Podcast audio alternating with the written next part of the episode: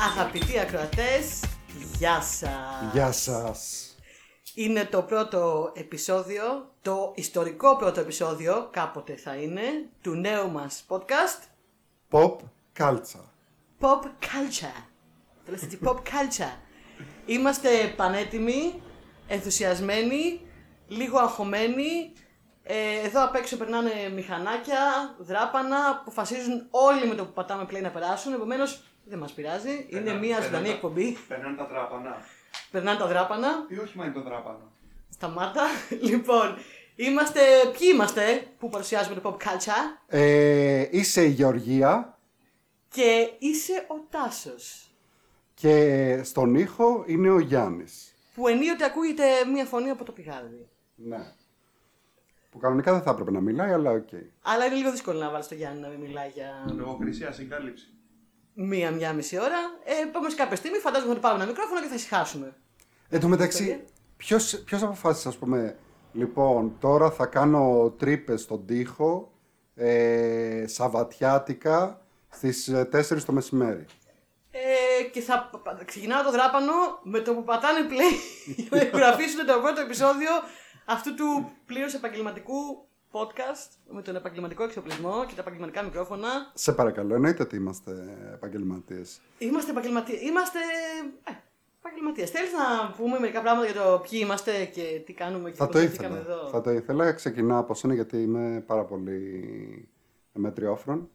Ε, πες εσύ, πες εσύ για μένα. Ξεκινάω από σένα γιατί είμαι τριόφωνο. Πες εσύ για μένα.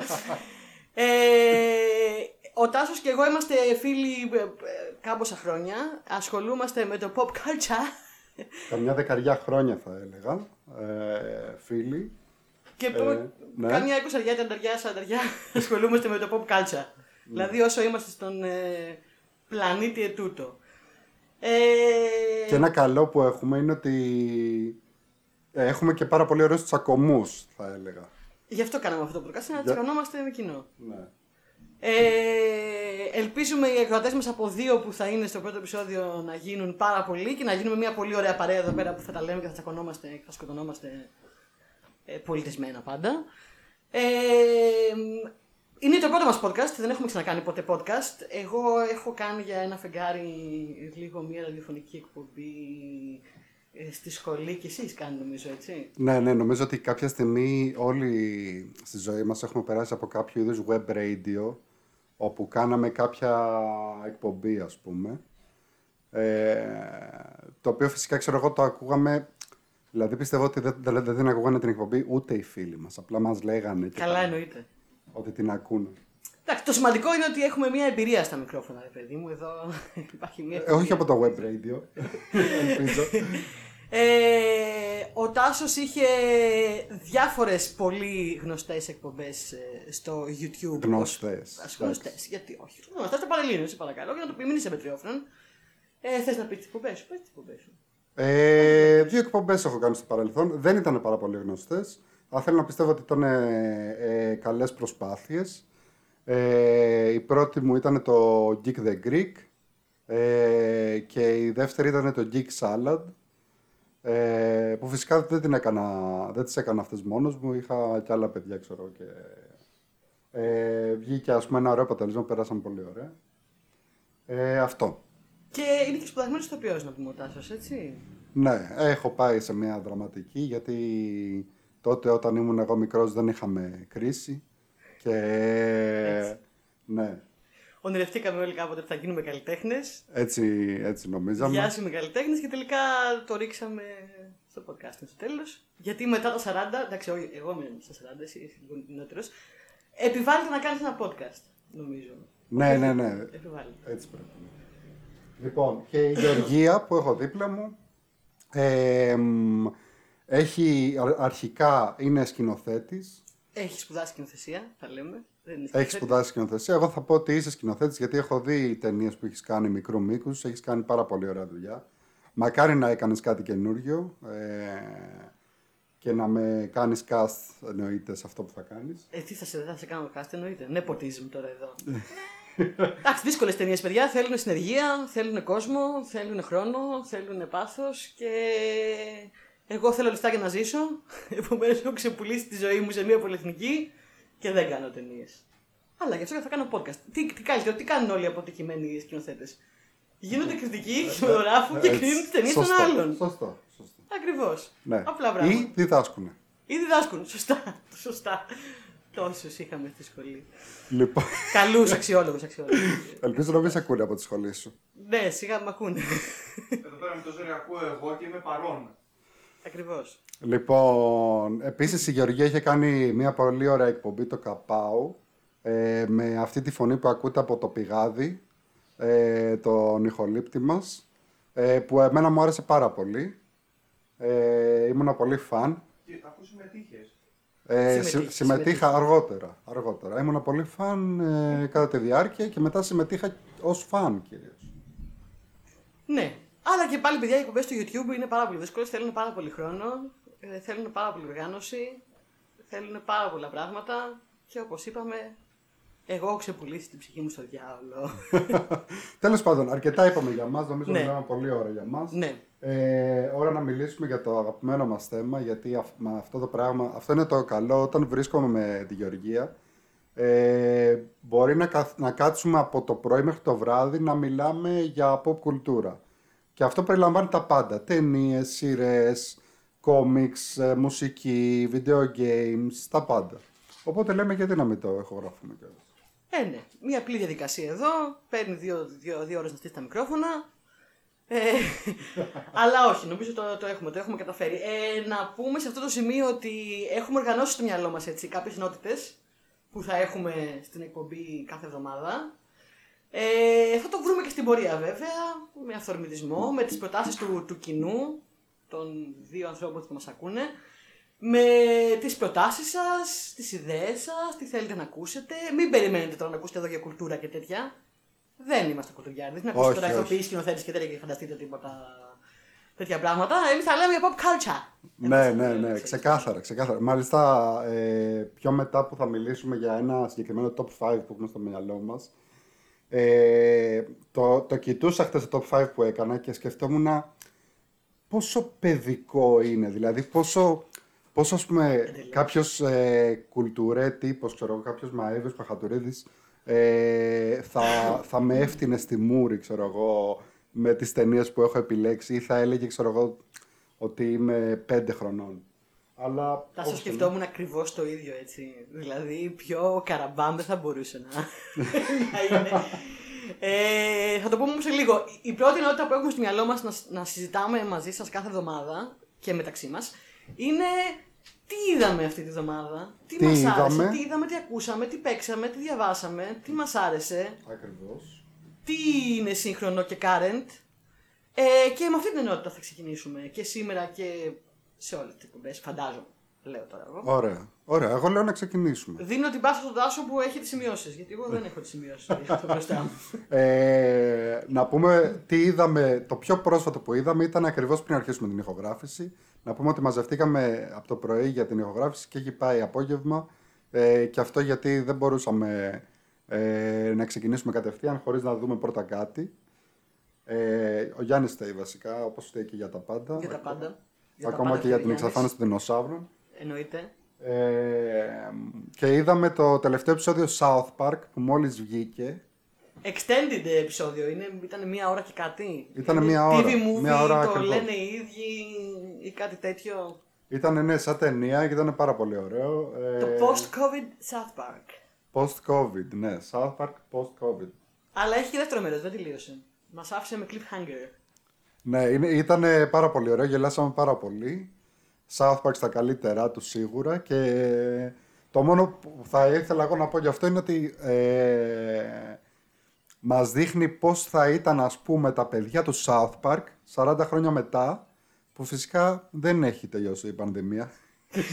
Γιατί δεν πρόκειται παιδιά, αυτό, αυτή είναι η ζωή μας.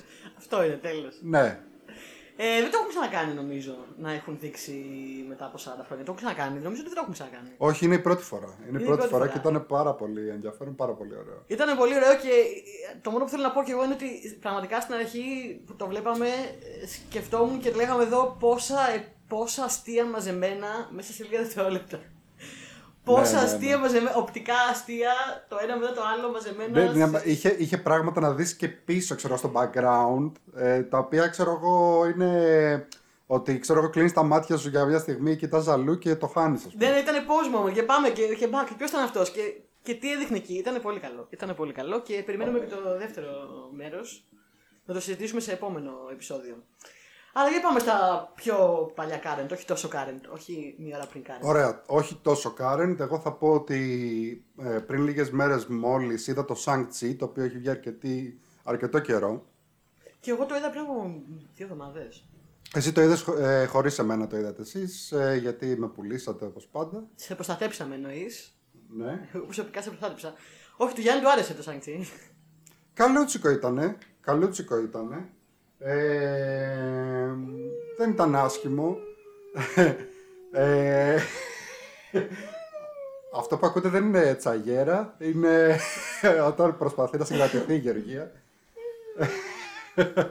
λοιπόν, ε, εγώ θα πω καλό ήτανε και βασικά ε, η γνώμη μου είναι η ίδια όπως και των περισσότερων που είδα ότι ήταν καλούτσικο αλλά λίγο στο τέλος σαν να το βιαστήκανε, σαν να είπανε άντε να τελειώνουμε παιδιά, ξέρω εγώ, έχει, έχει πάει αργά, έχουμε και δουλειές αύριο, κάτι τέτοιο ας πούμε. Εγώ εντάξει, να πω ότι εδώ είμαστε στο podcast, ε, είμαστε Marvel fans. Είμαστε μεγάλοι Marvel fans. Ναι, Αγαπάμε ναι, ναι. Marvel. Δεν είμαστε από αυτούς που χρειάζουν για κανένα λόγο. Δηλαδή, εγώ οι περισσότερες ταινίες της Marvel έχω περάσει πάρα πολύ ωραία. Σε κάποιες έχω περάσει και εξαιρετικά. Μπορεί να έχω και κάποια μέσα στο top 5. Λέω τώρα εγώ, δεν ξέρω. Λέω ότι μπορεί να έχω κάποια μέσα στο top 5. Μπορεί και όχι, παίζεται. Εγώ έχω σίγουρα. Θα το πούμε μετά αυτό όμως. Ε, μ, είμαστε Marvel fans. Εγώ προσωπικά δεν ξέρω. Ήταν ε, η πρώτη ταινία της Marvel που είδα και ήμουνα λίγο. Σοβαρά τώρα. Δηλαδή δεν ξέρω τι σκέφτονταν. Δεν ένιωθα καταρχάς ότι βλέπω μια ταινία Marvel. Ένιωθα ότι βλέπω μια ταινία Disney. Συγγνώμη, μισό λεπτό. Αυτή ήταν η πρώτη ταινία Marvel που λες δεν ξέρω. Δηλαδή, ας πούμε στο Thor 2 τι είπες, πω πω τι ταινιάρα, ξέρω εγώ. Δεν μπορείς να το συγκρίνεις με το Thor 2. γιατί Το Thor 2 ήταν, ήταν, ήταν ακόμα αρχή. Ήταν πολύ πριν. Καλά, τι αρχή, είχαν ξεκινήσει, ξέρω εγώ, 5-6 χρόνια και βγάζαν ταινίες. Ναι, αλλά ε, είναι τόσο ραγδαία η εξέλιξη και αυτό το πράγμα είναι τόσο ζωντανό και έχει γίνει τόσο τεράστιο και έχει γίνει τόσο μεγάλο πράγμα όλο αυτό το Marvel Universe που δεν μπορείς να συγκρίνεις ακόμα και με 5 χρόνια πριν. Είναι πολύ δύσκολο. Ήταν άλλα τα δεδομένα τότε. Δεν σου λέω ότι το Thor 2 με είχε εξτρελάνει, αλλά έχει κάποια καλά qualities, έχει κάποια missed opportunities. Ε, Σ- Παραμένει όμως, είναι μια Marvel ταινία. Είναι μέσα στο πνεύμα, ειδικά της εποχής που, που, που φτιάχτηκε και μ, τότε νομίζω ότι περνού- περνούσαν στο Phase 2 όταν βγήκε το Thor 2. Ήταν το Phase 2. Νομίζω ότι δεν περνούσαν κάνω στο, λάθος. στο Phase 2, επομένως ήταν ένα μεταβατικό στάδιο. Ακόμα έψαχναν πράγματα, τα βρήκαν στην πορεία, τα άλλαξαν. Αλλά παρόλα αυτά, ε, ήτανε, σου έδινε την εντύπωση ότι βλέπεις ένα σούπερ ήρωα. Ο Σάνκτσι δεν μου έδινε την εντύπωση ότι βλέπω ένα σούπερ hero της Marvel. Δεν ήταν καθόλου αυτό που περίμενα. Μου έδινε την εντύπωση ότι βλέπω ένα παραμύθι της Disney γεμάτο με κινητά wallpapers, ένα deviant art wallpaper παντού, με ωραία χρωματάκια. Ξεκίνησε ωραία, μ' άρεσε στην αρχή. Λέω Α, τι ωραία, ωραία σκηνή, μάχη στην αρχή. Στο... Είχε λίγο τίγρη και δράκο στην αρχή, μετά είχε λίγο πιο grounded πράγματα με το λεωφορείο και μετά ξέφυγε ρε παιδάκι μου. Ήταν σαν. Μου έδωσε την εντύπωση ότι κάποιος πήγε, είπε Α, θέλετε να κάνω το σαντσί. Ωραία, θα κάνω το σαντσί. Επειδή τώρα είμαστε σε ένα μεταβατικό στάδιο και έχουμε τελειώσει όλο το, το phases και το Thanos και όλα αυτά, τα έχουμε τελειώσει όλα. Ε, τώρα θα, θα κάνουμε μερικές ταινίες έτσι στο ενδιάμεσο, που θα είναι έτσι φίλε ταινίες, μέχρι να μπούμε στο επόμενο στάδιο που θα παρουσιάσουν. Σίγουρα ετοιμάζουν πολλά πράγματα. Ετοιμάζουν Multiverse, ετοιμάζουν X-Men. Πολύ αργά βέβαια, θα μπουν πολύ μετά οι X-Men. Σίγουρα. Αλλά ετοιμάζουν πράγματα και είναι αυτές οι φίλες ταινίες που πετάξανε μέσα στη μέση και το Shang-Chi και το Eternals που θα πω να πούμε σε λίγο γι' αυτό ε, τις πετάξανε και είπανε, σαν να δώσανε, είπανε, κάνε ό,τι θες. Πάρε αυτά τα, αυτά τα directions που είναι τα κλασικά Marvel Points, ένα, δύο, τρία θα τα πιάσεις και από εκεί πέρα κάνε ό,τι γουστάρεις. Και ήταν ένα παραμυθάκι Disney με, με δράκους, με wallpapers, με σαν να βλέπω τη Μουλάν Αλλά στο χειρότερο δεν ξέρω ρε παιδί μου. Δεν.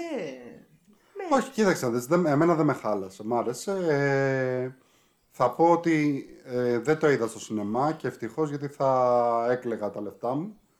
Ε, Εννοείς το αγόρασες από κάπου. Φυσικά, επισήμως. φυσικά Τι εννοείς; το έχω. Όπως Disney και εμείς. Plus. Ναι. Ναι. Εννοείται. Ό,τι θέλετε. Εννοείται.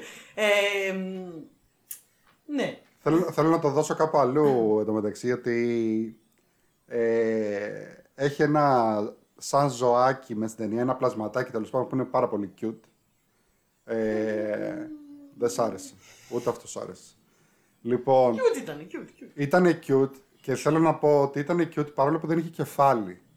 Το οποίο ήταν, ε, είναι καλή φάση γιατί μπορείς να κάνεις οτιδήποτε cute άμα του βάλεις δύο τεράστια μάτια.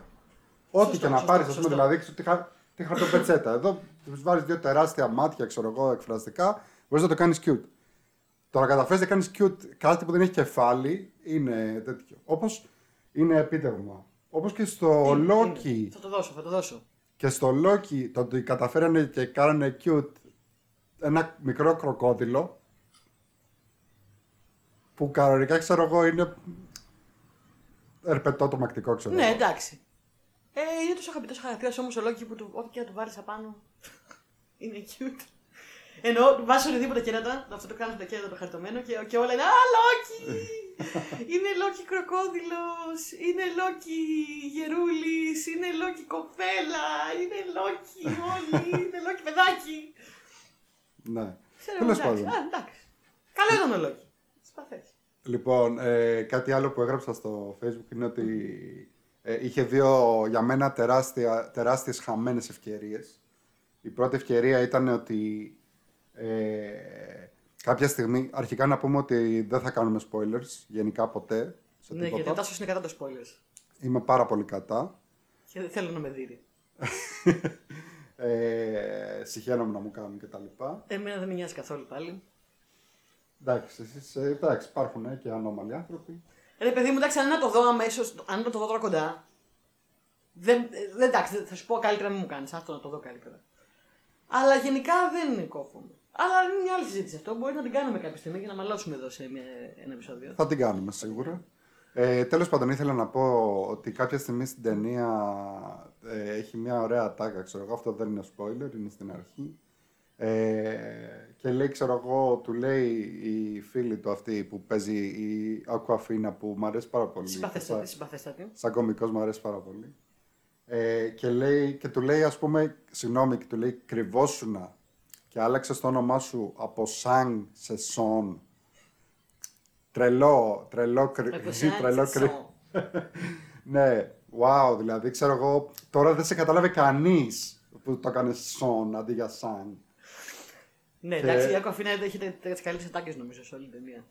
Η χαμένη ευκαιρία εδώ είναι ότι θα μπορούσε να κάνει αυτό αναφορά στην Disney και να πει Συγγνώμη, εδώ ολόκληρος Obi-Wan και Nobby κρυβόταν τόσα χρόνια από τον Vader και το άλλαξε από Obi-Wan και Nobby σε Ben και Nobby. Εγώ το βρίσκω πολύ έξυπνη αλλαγή όμως. Είναι... Σαν να κρύβεται τώρα, σαν να κρύβεται τώρα ο ξηρός και ξέρω εγώ να το κάνει Μπάμπης ξηρός. Τώρα να σου πω κάτι, συγγνώμη. Εδώ ο James Bond, το αληθινό του όνομα Μην είναι ξεκινήσεις. James Bond. Μην ξεκινήσουμε για James- James Bond Τι είναι... θες να μου πεις, το, είναι το αληθινό του όνομα, τόσο καιρό πάει και συστήνεται παντού σε όλους. Α, My name is Bond, James Bond. Και πάει στο Skyfall και σε αποκαλύπτει, βαράγω το κεφάλι μου πάνω στο, στο κάθισμα του σινεμά, γιατί είχα πάει στο σινεμά. Σε αποκαλύπτει ότι το αληθινό του όνομα είναι James Bond και η Συγγνώμη, ηρωνία σου είναι είχαν, Bond. σου είχαν πει ποτέ ότι είναι το κρυφό του όνομα το James Bond. Σκατά, Ότι είναι φτιαχτό; μυστικός πράκτορας Δεν είναι είναι μυστικός πράκτορας, είναι αυτός. φανερός πράκτορας. φανερός πράκτορας. Σκατά, μυστικός πράκτορας είναι αυτός. Έχεις καταλάβει από οποιοδήποτε James Bond μπορεί να έχεις δει στη ζωή σου ότι είναι μυστικός πράκτορας αυτός ο άνθρωπος. Πάει, συχνάζει σε καζίνα. Ε, ε, έχει πάντα βίλες, ε, ακριβά αμάξια. Όπου δει event με πάνω από πέντε άτομα, εκεί. Ξέρω εγώ κατευθείαν πρώτος. Έχεις δει ποτέ να κρύβεται; Δεν έχω δει πάρα πολλές ταινίες James Bond. Ε, δεν μου αρέσει οπότε, πολύ ο James Bond. ε, Πω, πω, θα είμαι η ξυνή αυτού του podcast έτσι. Τώρα το συνειδητοποιώ, παιδιά. Θα είμαι η ξυνή αυτού του podcast που δεν της αρέσει τίποτα.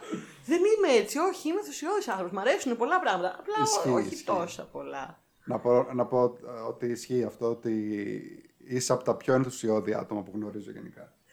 Ωραία, ευχαριστώ. Ωραία. Τέλος πάντων. Να βγάλω σταθεί η φήμη μου. Εντάξει, θα έρθει και αυτή η ώρα που θα μιλήσουμε για τον James Bond. Εδώ είμαστε ζωή να έχουμε, καλά να είμαστε, ακροατές να έχουμε, να μας ακούνε. Θα μιλήσουμε και για αυτό το και- μεγάλο κεφάλαιο James Bond. Μπορεί να, να, μπορεί να κάτσω να δούμε και μια ταινία μαζί. Μπορεί, μπορεί να κάτσω. Θα δούμε σίγουρα. Μπορεί να κάτσω. Λοιπόν, η άλλη τεράστια μεγάλη ευκαιρία ήταν ότι για ποιο λόγο αυτή η ταινία κυκλοφόρησε στα ελληνικά σινεμά με τίτλο Shang-Chi, ο θρύλος των 10 δαχτυλιδιών. Γιατί το λέω αυτό; Κάθε ταινία που στηρίζεται πάνω σε ένα βιβλίο ή σε ένα κόμικ κτλ. συνήθως έχει τον τίτλο όπου, ε, που είχε όταν πρωτοκυκλοφόρησε εδώ. Για παράδειγμα, το Witcher το έχουν βγάλει στο Netflix ως «Ο γητευτής». Γιατί έτσι είχε βγει το βιβλίο εδώ και λεγόταν «Ο γητευτής». Ο γητευτή. Ναι. Λοιπόν, και δεν μπορούσαν να το πούνε αλλιώς, το είπαν «Ο γητευτής», The Witcher.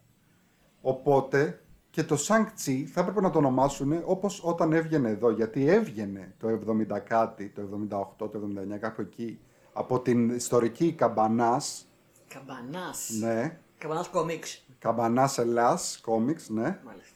ε, και έβγαινε με τίτλο Master Kung Fu. Ωραίο. Shang-Chi, Master Kung Fu. Μάλιστα δεν ήταν Shang-Chi στα ελληνικά, ήταν Chang-Chi. Shang-Chi. Shang-Chi.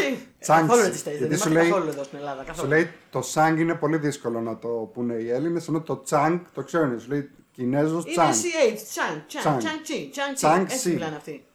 Και λέγονταν Master Kung Fu. Οπότε έπρεπε να βγει και να, λέει, να έχει μια τεράστια αφίσα, ξέρω εγώ. Πόσο ρατσιστικό. Master Kung Fu. Έχω κι εγώ ένα geeky joke για τον τίτλο. Για πες. Ε, να σου πω ότι ξεκινάει η ταινία, βλέπουμε κάμπος και κάποια στιγμή του λέω Γιάννη, τα δαχτυλίδια αυτά είναι 10. Εγώ γιατί ήμουν σίγουρη ότι τα δαχτυλίδια είναι 7. Και έκανε πάρτι ο Γιάννης. Δεν ξέρω αν μπορείς να μαντέψεις γιατί. Για γιατί τα- ήμουν σίγουρη ότι τα δαχτυλίδια είναι 7 και όχι 10. Έχει να κάνει με τον Άρχοντα. L5R. Α, οκ. 5, συγγνώμη, όχι 7, 5. Δεν ξέρω πώς, πώς μου ήρθε αυτό. Έτσι, 5. αγαπητοί, L5R, ναι. Με το Legend of the Five Α, μάλιστα. RPG, RPG joke ήταν αυτό. Το πιάσε κανένα- δεν το πιάσε κανείς. Δεν το πιάσε κανείς, ούτε ο Γιάννης που του το είπα δεν το πιάσε.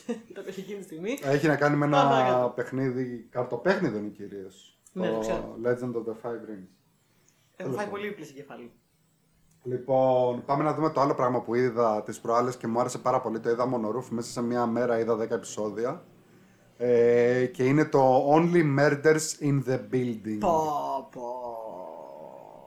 Πάρα πολύ ωραία ταινία. Steve Martin. Τι; Σειρά. Ναι, συγγνώμη. Πάρα πολύ ωραία. Πάμε ξανά. Δώσε, δώσε, δεν πάνω, δώσε, δώσε.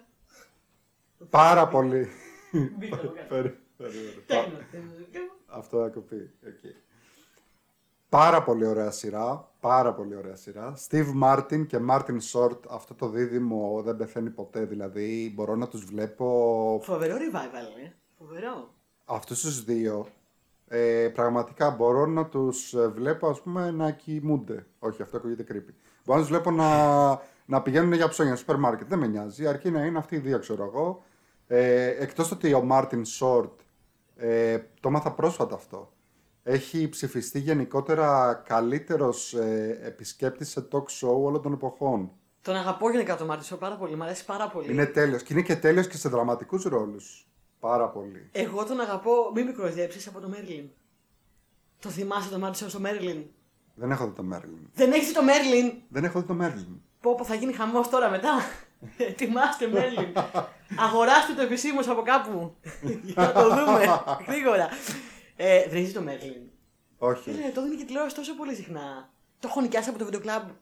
Δεν δεν με τράβηξε 15 ποτέ να το φορές, δω. Δεν 20 ξέρω. φορές. Δεν με τράβηξε το. Και αυτό τα ίδια λέει, ρε. Δεν, δεν το πιστεύω. Και ο ηχολήπτης εδώ τα ίδια. Είναι καταπληκτικό το Μέρλιν. Τον αγαπώ από το Μέρλιν το Μάρτιν Σόρτ. Ο Μάρτιν Σόρτ είναι τέλειος. Θυμάμαι ότι τον είχα δει πρώτη φορά σε δραματικό ρόλο στο Damages με την Glenn Close και ήταν εκπληκτικός. Αλλά και σαν, σαν κωμικό δηλαδή είναι εκπληκτικός. Steve Martin, εντάξει, δεν μπορώ. Δηλαδή είναι. Από τους πιο σπουδαίους ε, ηθοποιούς, ε, κομικούς, ε, ζωντανούς αυτή τη στιγμή. Είναι φοβερό πάντως πω μετά από τόσα χρόνια αποχής βγαίνουν και κάνουν μια σειρά και είναι ξαφνικά δύο άνθρωποι που είναι τώρα 70 χρονών. Πόσο είναι εκεί, είναι μεγάλοι. Ε, κοίταξε να δεις. Ε, Και είναι ξαφνικά τόσο relevant και τόσο φρέσκο και τόσο Ναι, ναι. αστείο Ισχύει, και τόσο ωραίο. Και δεν βλέπεις. Η αλήθεια είναι το ότι το ageism, το ageism στο Hollywood είναι. Είναι μεγάλο πράγμα. Δηλαδή υπάρχει, δεν είναι ότι δεν υπάρχει.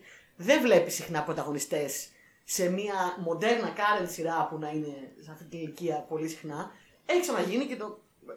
Έχει ξαναγίνει και με επιτυχία, αλλά δεν γίνεται πολύ συχνά με επιτυχία. Είναι τόσο φρέσκοι, τόσο current, ναι. τόσο ωραίοι. Είναι πάρα πολύ καλή. Είναι Πάρα πάρα, πολύ πολύ καλή. ωραία Απλά θα σειρά, πω ότι νομίζω ότι δεν είχαν αποχή. Δηλαδή όλο αυτό το καιρό παίζουν σε κάτι. Ας πούμε, ε, ο Μάρτιν Σόρτ ε, πρόσφατα τον είδα και στο Morning Show, ας πούμε, παίζει ένα μικρό ρόλο. Α, δεν το έχω δει ακόμα το morning show. ναι. Δεν το έχω δει ακόμα. Είναι Ε, μέσα στα Πάλι δραματικό. Παίζει, παίζει έναν ε, που είναι, ε, έχει κάνει sexual assault, ας πούμε, και τα λοιπά. Έχει κακοποιήσει γυναίκες και τα λοιπά.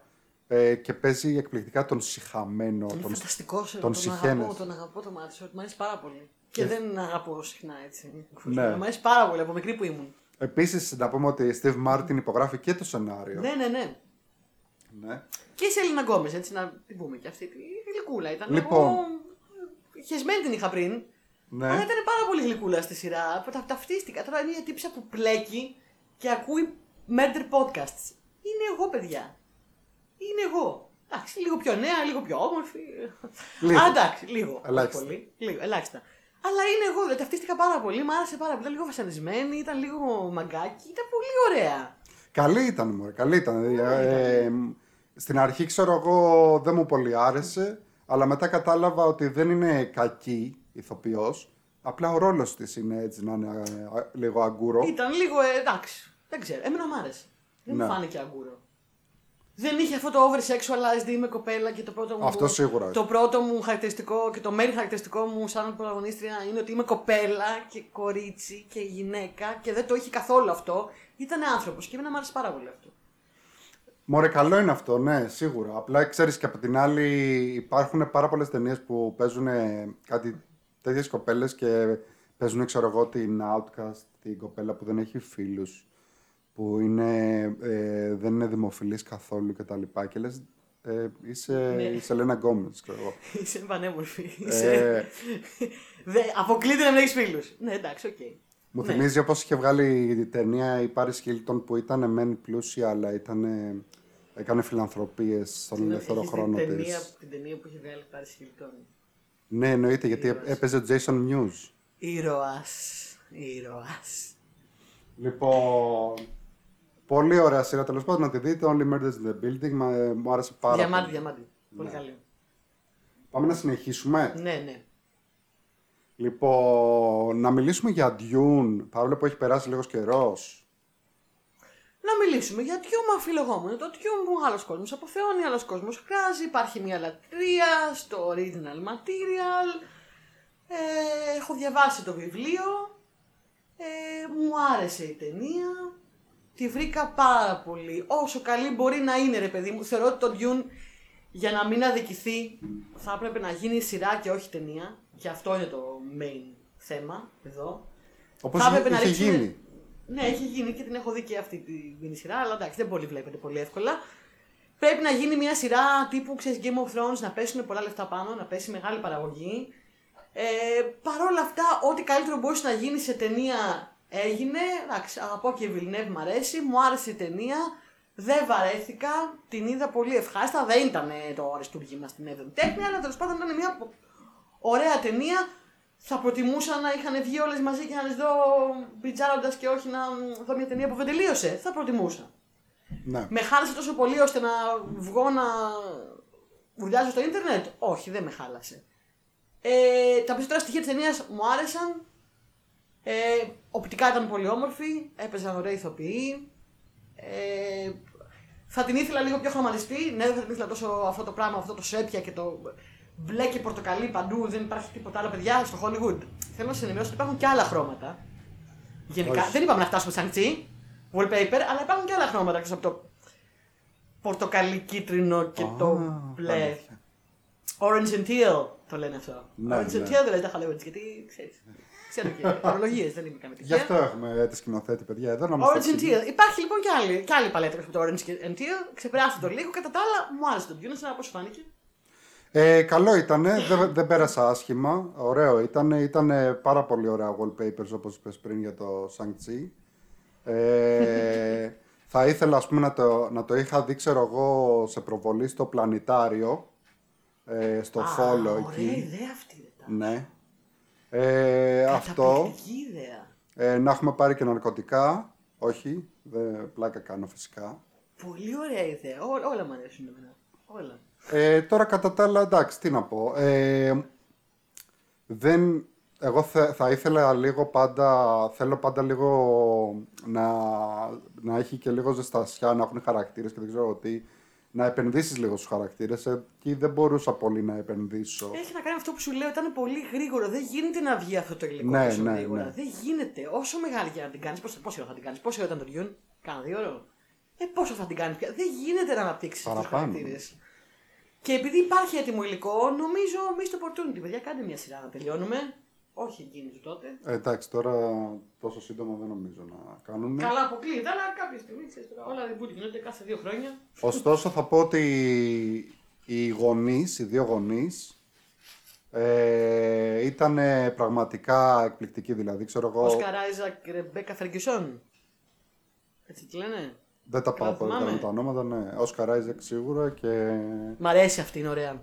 Ε, κάθε Ωραία φορά που κοπέλα. εμφανίζονταν σε κάποια σκηνή, δηλαδή δεν μπορούσα να πάρω τα μάτια μου, ήμουν σε φάση όχι ας πούμε, Ρεμπέκα Φεργκισόν, καλά το είπα, μπράβο. Συγγνώμη. έχουμε εδώ και το researcher που μας κάνει, ε, Έχω μας λήπτης, επιβεβαιώνει. researcher, όλα. Ε, μ' αρέσουν. Κάτσε, ο Όσκαρ Άιζακ είναι πάρα πολύ καλός, το ξέρουμε τώρα το, αυτό. Ε, Ρεμπέκα Φέργκισον, Ζεντάγια θα πάει ο πλανήτης όλος. Τιμωτέ, πολύ κατάλληλος για τον ρόλο. Ο Σαλαμέ, πολύ πολύ κατάλληλος. Πραγματικά όντως. Τιμωτέι τον Τιμωτέ, είπες. Τιμωτέ. Α. Ε, Τιμωτέ, το Έτσι λένε. προφέρεται. Δεν ξέρω, εγώ έτσι το λέω. Α, Εγώ έτσι νομίζω το ότι είναι λέω. απλά Τίμωθη και το γράφει λίγο fancy. Εγώ θα το πω Εγώ Τιμωτέ. είμαι Τιμωτέι Μέλη. Τιμωτέ. Τιμωτέι. Και εντάξει, ο έρωτα της ζωής μου. Μετά, το- μετά, το, μετά το Γιάννη. Ο έρωτα της ζωής μετά το Γιάννη. Το free pass μου. Αν ποτέ μου κάτσει, ο Jason Momoa. Ναι, μόνο εσένα. Ε, εντάξει, ε, σε κάποιου δεν αρέσει τώρα. Σε κάποιου και σε αυτού που λένε δεν μου αρέσει ο Brad Pitt, δεν μου αρέσει η Μονικά Μπελούτσι. δεν μου αρέσει ο Jason Momoa. Ε, υπάρχουν και αυτοί οι άνθρωποι σε αυτόν τον κόσμο. Δεν μου αρέσει μερέντα. Να του κρίνουμε. Δεν μου αρέσει η μερέντα, δεν μου αρέσει η ευτυχία. Δεν μου αρέσει η σοκολάτα, δεν μου αρέσει το παγωτό, δεν μου αρέσει οι παραλίε. Όχι, υπάρχουν αυτοί οι άνθρωποι να, να, τους- να του κρίνω. Να μην του κάνω παρέα. Δεν μου αρέσει η ευτυχία, λέει. δεν μου αρέσει η ευτυχία, ναι. Να του κρίνω. Δεν του κρίνω. Όχι, παιδιά, υπάρχουν ε, γούστα για όλου. Ο Εντάξει, Jason Momoa- γούστα είναι αυτά. Γούστα είναι αυτά. Γούστα είναι αυτά. Είναι πολύ ωραίος. Είναι πολύ ωραίος, εντάξει, δεν μπορούμε. Όχι, μ' αρέσει γιατί είναι και καλός ηθοποιό. Είναι και ωραίο παλικάρι, είναι και άξιο. Το πάλευε χρόνια να, δει- να, να, να, να γίνει πρώτο όνομα στο Hollywood. Και του άξιζε και το κατάφερε και το μ' άρεσε. από Την πρώτη στιγμή που τον είδα στο Game of Thrones, θυμήθηκα όταν έβλεπα στον Baywitch μικρή. Μου ξύμισε όλα τα αίσθητα τα παιδικά. Τον, έβλε... τον, τον είχες ξεχωρίσει, δηλαδή τότε θες να μου πεις από τον Baywatch. ναι, είχες αλλά πει- δεν τον θυμόμουν και τον θυμήθηκα όταν Α, είδα. Γιατί α, είναι και πες διαφορετικός αυτό. αρκετά έτσι. Όχι ότι τότε ας πούμε, το έβλεπε στον Baywatch και έλεγες Α, τι ωραίος ο Μωμόα. Θυμήθηκα ότι όταν ήμουν μικρή και έβλεπα τον Baywatch, έβλεπα αυτόν τον, τον τύπο και έλεγα ωραίο, ωραίο παλικά. Ωραία πες. Ωραίο παλικά.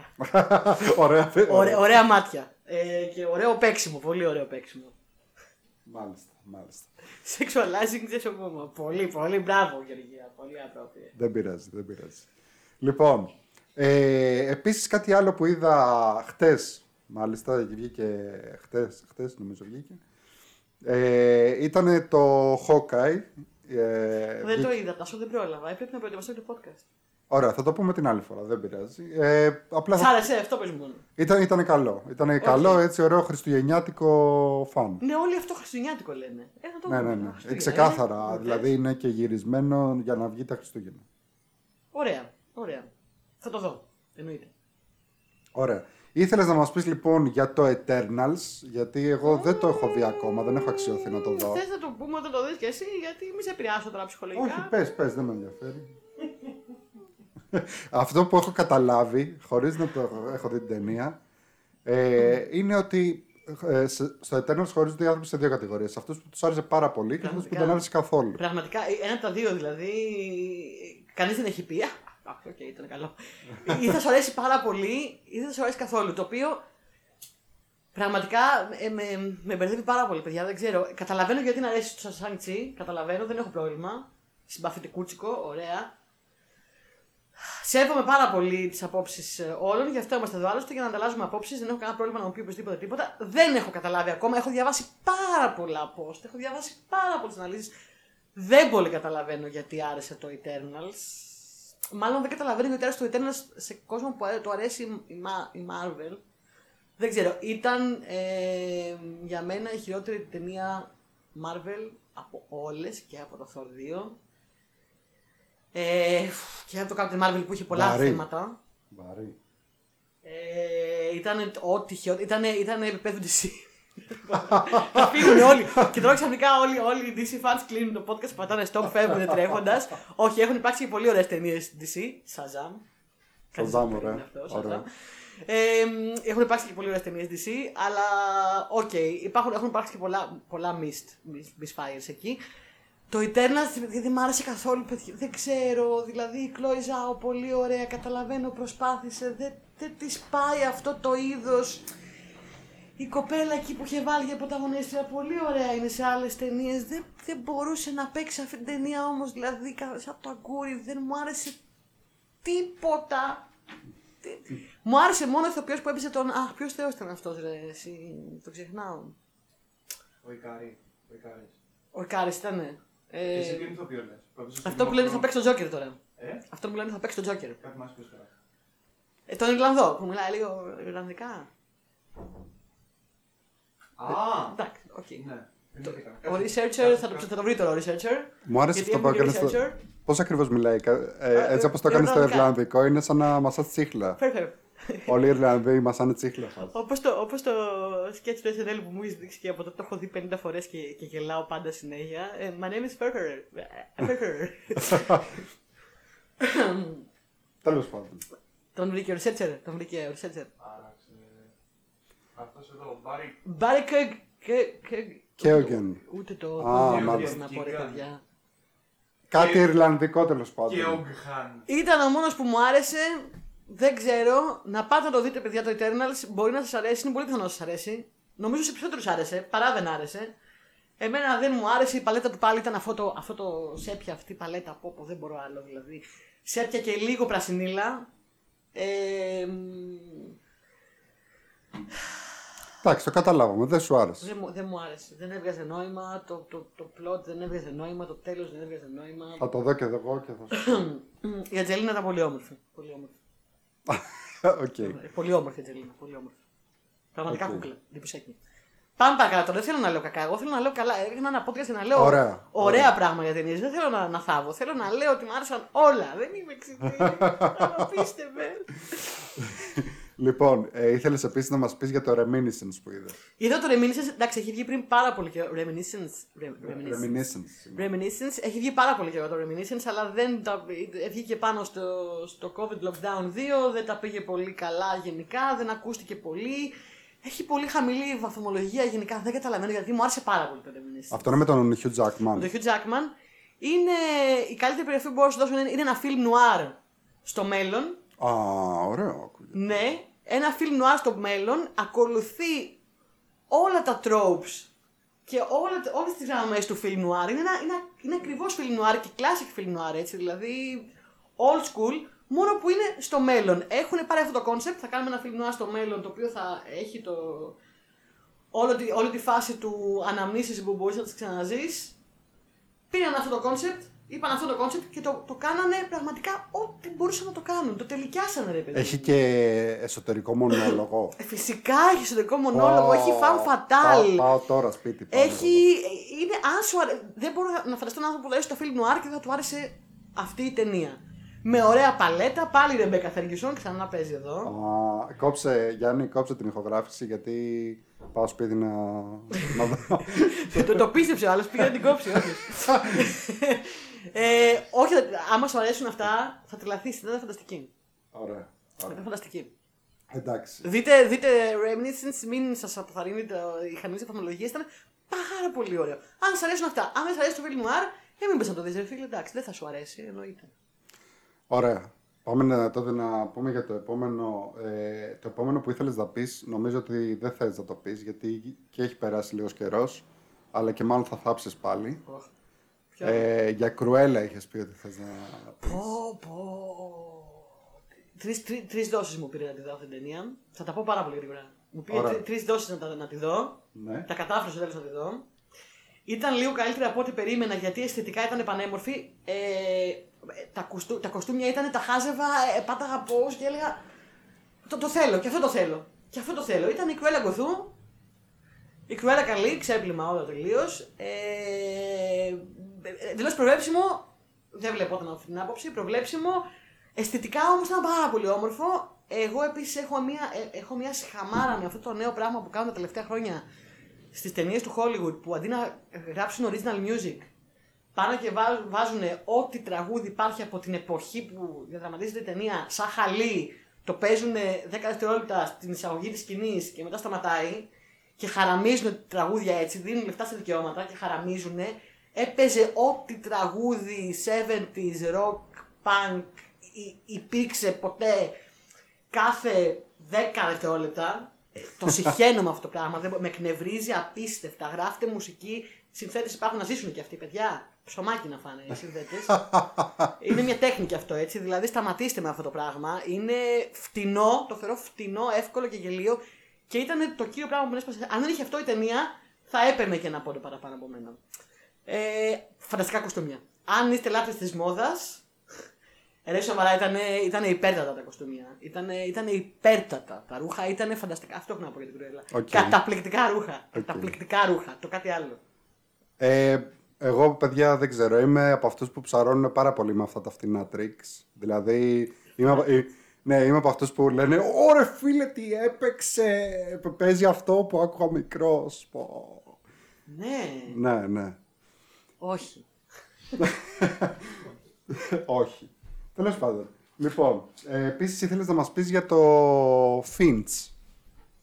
Το Finch με τον Tom Hanks, συμπαθητικό, δεν ήταν κανένα αριστούργημα, δεν μ' άρεσε τόσο πολύ στο το Reminiscence. Reminiscence. Reminiscence. Άκουσα πολύ καλά λόγια. Ε, πολύ γλυκούλη, πιο dark από ό,τι περίμενα. Γιατί βλέπεις, λες, είναι μια ταινία που έχει τον Tom Hanks, ένα ρομποτάκι και ένα σκυλάκι. Εντάξει, θα ανοίξει η καρδιά μου, έτσι. Θα κυλιέμαι στο πάτωμα, έτσι. Δηλαδή, θα, θα, ανοίξει, θα ανοίξει η καρδιά, καρδούλα μου. Δεν θα ανοίξει η καρδούλα σου. Είναι, είναι δραματικό. δεν εγώ, είναι, πα- δεν εγώ είναι πάλι, φαν. εγώ άκουσα το αντίθετο γιατί επειδή όλοι ξέρουν ότι είναι σε στυλ post-apocalyptic, ε, I am legend φάση ξέρω εγώ αλλά επειδή έχει Tom Hanks και ρομποτάκι και σκυλάκι είναι λίγο πιο ανθρώπινο post-apocalyptic. Ανθρώπινο είναι, είναι επίσης και λίγο βαρύ. Ναι. Ε, ωραίο ήταν, μου άρεσε. Εντάξει, είναι ε, Apple Movie. Χωρίς να λέει κάτι αυτό, δεν είμαι καθόλου κατά. Είναι Apple βαρύ Movie. στη στυλ ας πούμε Bukovilla Ε, όχι, εντάξει, δεν είναι και κοκοβίλα, είναι μετά εντάξει τώρα. μην βάλουμε. Αλλά δεν είναι. Το Μπουκοβίλα ήταν βαρύ. Το περίμενα. Ε, εντάξει. Εντάξει, είναι δεν, και δεν ήταν ελαφρύ. ανάλαφρο. Εμένα το Finch μου φάνηκε πιο βαρύ από το Μπουκοβίλα. Ναι. Ναι. Εντάξει. Θα πω ότι ήταν ωραίο. Δεν έχω κανένα θέμα με τα TV movies εγώ ε, και με τα Apple movies και τα Netflix movies. Δεν είμαι από αυτούς. Μην έρθετε εδώ να, να πείτε. Α, τα σκουπίδια που βγάζει το Netflix. Ναι, ε, το Netflix έχει βγάλει σκουπίδια, έχει βγάλει μέτρια, έχει βγάλει αξιόλογα, έχει βγάλει αριστουργήματα, έχει βγάλει ταινίες Όσκαρ. Χαίστε με. Αυτό είναι η νέα εποχή. Κοίτα, Αποδεχτείτε αυτή- το. Αυτή τη στιγμή το κοινό μας είμαστε εμείς και οι γάτες. Εγώ μιλάω, παιδί μου, στο μελλοντικό μου εάν οι κοινό. μοναδικοί που είναι να έρθουν είναι για να πούνε, ε, ξέρω εγώ, κάτω το streaming, ας έρθουν. Α έρθουν. Και μετά τους ας διώξουμε. έρθουν. Ναι, μαζί σου. Έχει, έχει δίκιο ο Χολύπτη. Ο Χολύπτη είναι σοφός. Ωραία. Αυτό. Ωραία, πάμε τότε στο επόμενο. Ε, που μου έκανε πολύ μεγάλη εντύπωση το ότι έκατσες και είδες ε, τα επεισόδια. Εγώ έχω δει μόνο το πρώτο και δεν με χάλασε μπορώ να πω. Ε, το κομμάτι και δράκι, Κομμάτι και δράκι. Ναι. Δεν το έχω δει όλο. Έχω δει τρία, τέσσερα. ναι. Είχα μεγάλες ενστάσεις στην αρχή. Πήγα προκατηλημένα ερευνητικά full. Πήγα να κράξω. Πήγα να, σε φάση θα είναι so bad it's good ή θα είναι απλά so bad. Άρχισε να με κερδίζει ρε παιδάκι μου στην πορεία λίγο. Δεν ξέρω αν πρέπει να ντρέπομαι που το λέω αυτό, αλλά να στηρίξουμε Όχι, γιατί να διαφορετικά ντρέπεσαι. Να ελληνικά στηρίξ... πράγματα. Φυσικά, φυσικά. Να Να στηρίξουμε στηρίξουμε λίγο, ελληνικές όχι προσπάθειες. μόνο η ελιά και τα άλλα, πώς τα λένε αυτά, δεν τα ξέρω καν, η μάνα μου τα βλέπει. Η, η γη της ελιάς. Η γη της ελιάς και, και ένα άλλο που το βλέπουν όλοι και όλα. Άγριες μέλισσες. Άγριες μέλισσες, τα κατάρες και, ξέρω δρα- όλα, ε. και δράματα. Τα βλέπεις, μην μου πεις, όχι, θα αποκλείω. Δεν τα βλέπω, όχι. Κατάρες και δράματα και δολοπλοκίες και σαπουνόπλε. Να, να στηρίξουμε και κάτι άλλο διαφορετικό. Ναι, θα ήθελα, θα ήθελα να τα βλέπω. Μου Δηλαδή, λέει, η μάνα μου συνέχεια με ρωτάει, ενώ ξέρω ότι δεν βλέπω καθόλου ελληνική τηλεόραση. Με ρωτάει, την ελιά τη βλέπεις, το άλλο το βλέπεις. Και της λέω πάντα, Όχι, μαμά σου, έχω πει ένα εκατομμύριο φορές, δεν, δεν τα βλέπω. Και προχτέ της λέω, Ξέρεις ποιο βλέπω, βλέπω το κομμάτι κεδράκι. Και με, Αυτό βλέπεις, παιδί μου, είναι αγριευτικό. Αγριεύτηκε η μάνα με το κομμάτι κεδράκι. Ξέρω εγώ τώρα τι να πω. Όχι, Έχει όχι. αρχίσει και με κερδίσει, αλλά επιφυλάσσομαι να πιω πιο πολλά όταν θα το δω όλο. Είναι πολύ ωραίο. Ε, δεν έχω δει, έχω δει μόνο το πρώτο επεισόδιο, αλλά θα δοκιμάσω και τα υπόλοιπα. Εντάξει, ήταν λίγο αργό για τα γούστα μου, αλλά ε, μου άρεσαν τα πλάνα πάρα πολύ, μου άρεσε η παραγωγή πάρα πολύ, μου άρεσαν οι ηθοποιοί που παίζανε. Εντάξει, έχει γενικά. λίγο αυτό το σκηνοθετικό το ελληνικό. Το καθόμαστε και κοιτιόμαστε και συζητάμε. Παιδιά, νούμερο ένα κανόνας, τα λένε σε όλες τις χώρες. Ό,τι και να σπουδάσεις. Ηθοποιός, σκηνοθέτης, αυτός που κρεμάει τα φώτα, ό,τι και να σπουδάσεις σου λένε. Δεν βάζουμε δύο ανθρώπους να κάθονται σε μία σκηνή και να μιλάνε και να κοιτιούνται. Τους βάζουμε να κάνουν κάτι, να υπάρχει δράση και μέσα από τη δράση να μπορούμε να πούμε και storytelling. Όχι μόνο μέσα από τα λογάκια. Αυτό είναι πεζό, είναι κείμενο, είναι μυθιστόρημα. Όχι μόνο λογάκια, δράση. Εσωτερική δράση, εσωτερική δράση. Ε, στην Ελλάδα δεν ξέρω γιατί το, δεν το καταλαβαίνουμε αυτό. Βάζουμε τον κόσμο εκεί πέρα και καίει και μιλάει. Και κοιτιέται και μιλάει. Εντάξει. Τι να πω. Α, το ξεπέρασα. Το ξεπέρασα. Το ξεπέρασα. Μάλιστα. Λοιπόν, ωραία. Ας, φύ- ας ξεφύγουμε λίγο από τις ε, ταινίες και τις σειρές, να πούμε δύο λογάκια και για άλλα πράγματα pop κουλτούρας. Ε, να πω εγώ, ας πούμε, τι άλλο διαβάζω και τι ακούω αυτή την εποχή.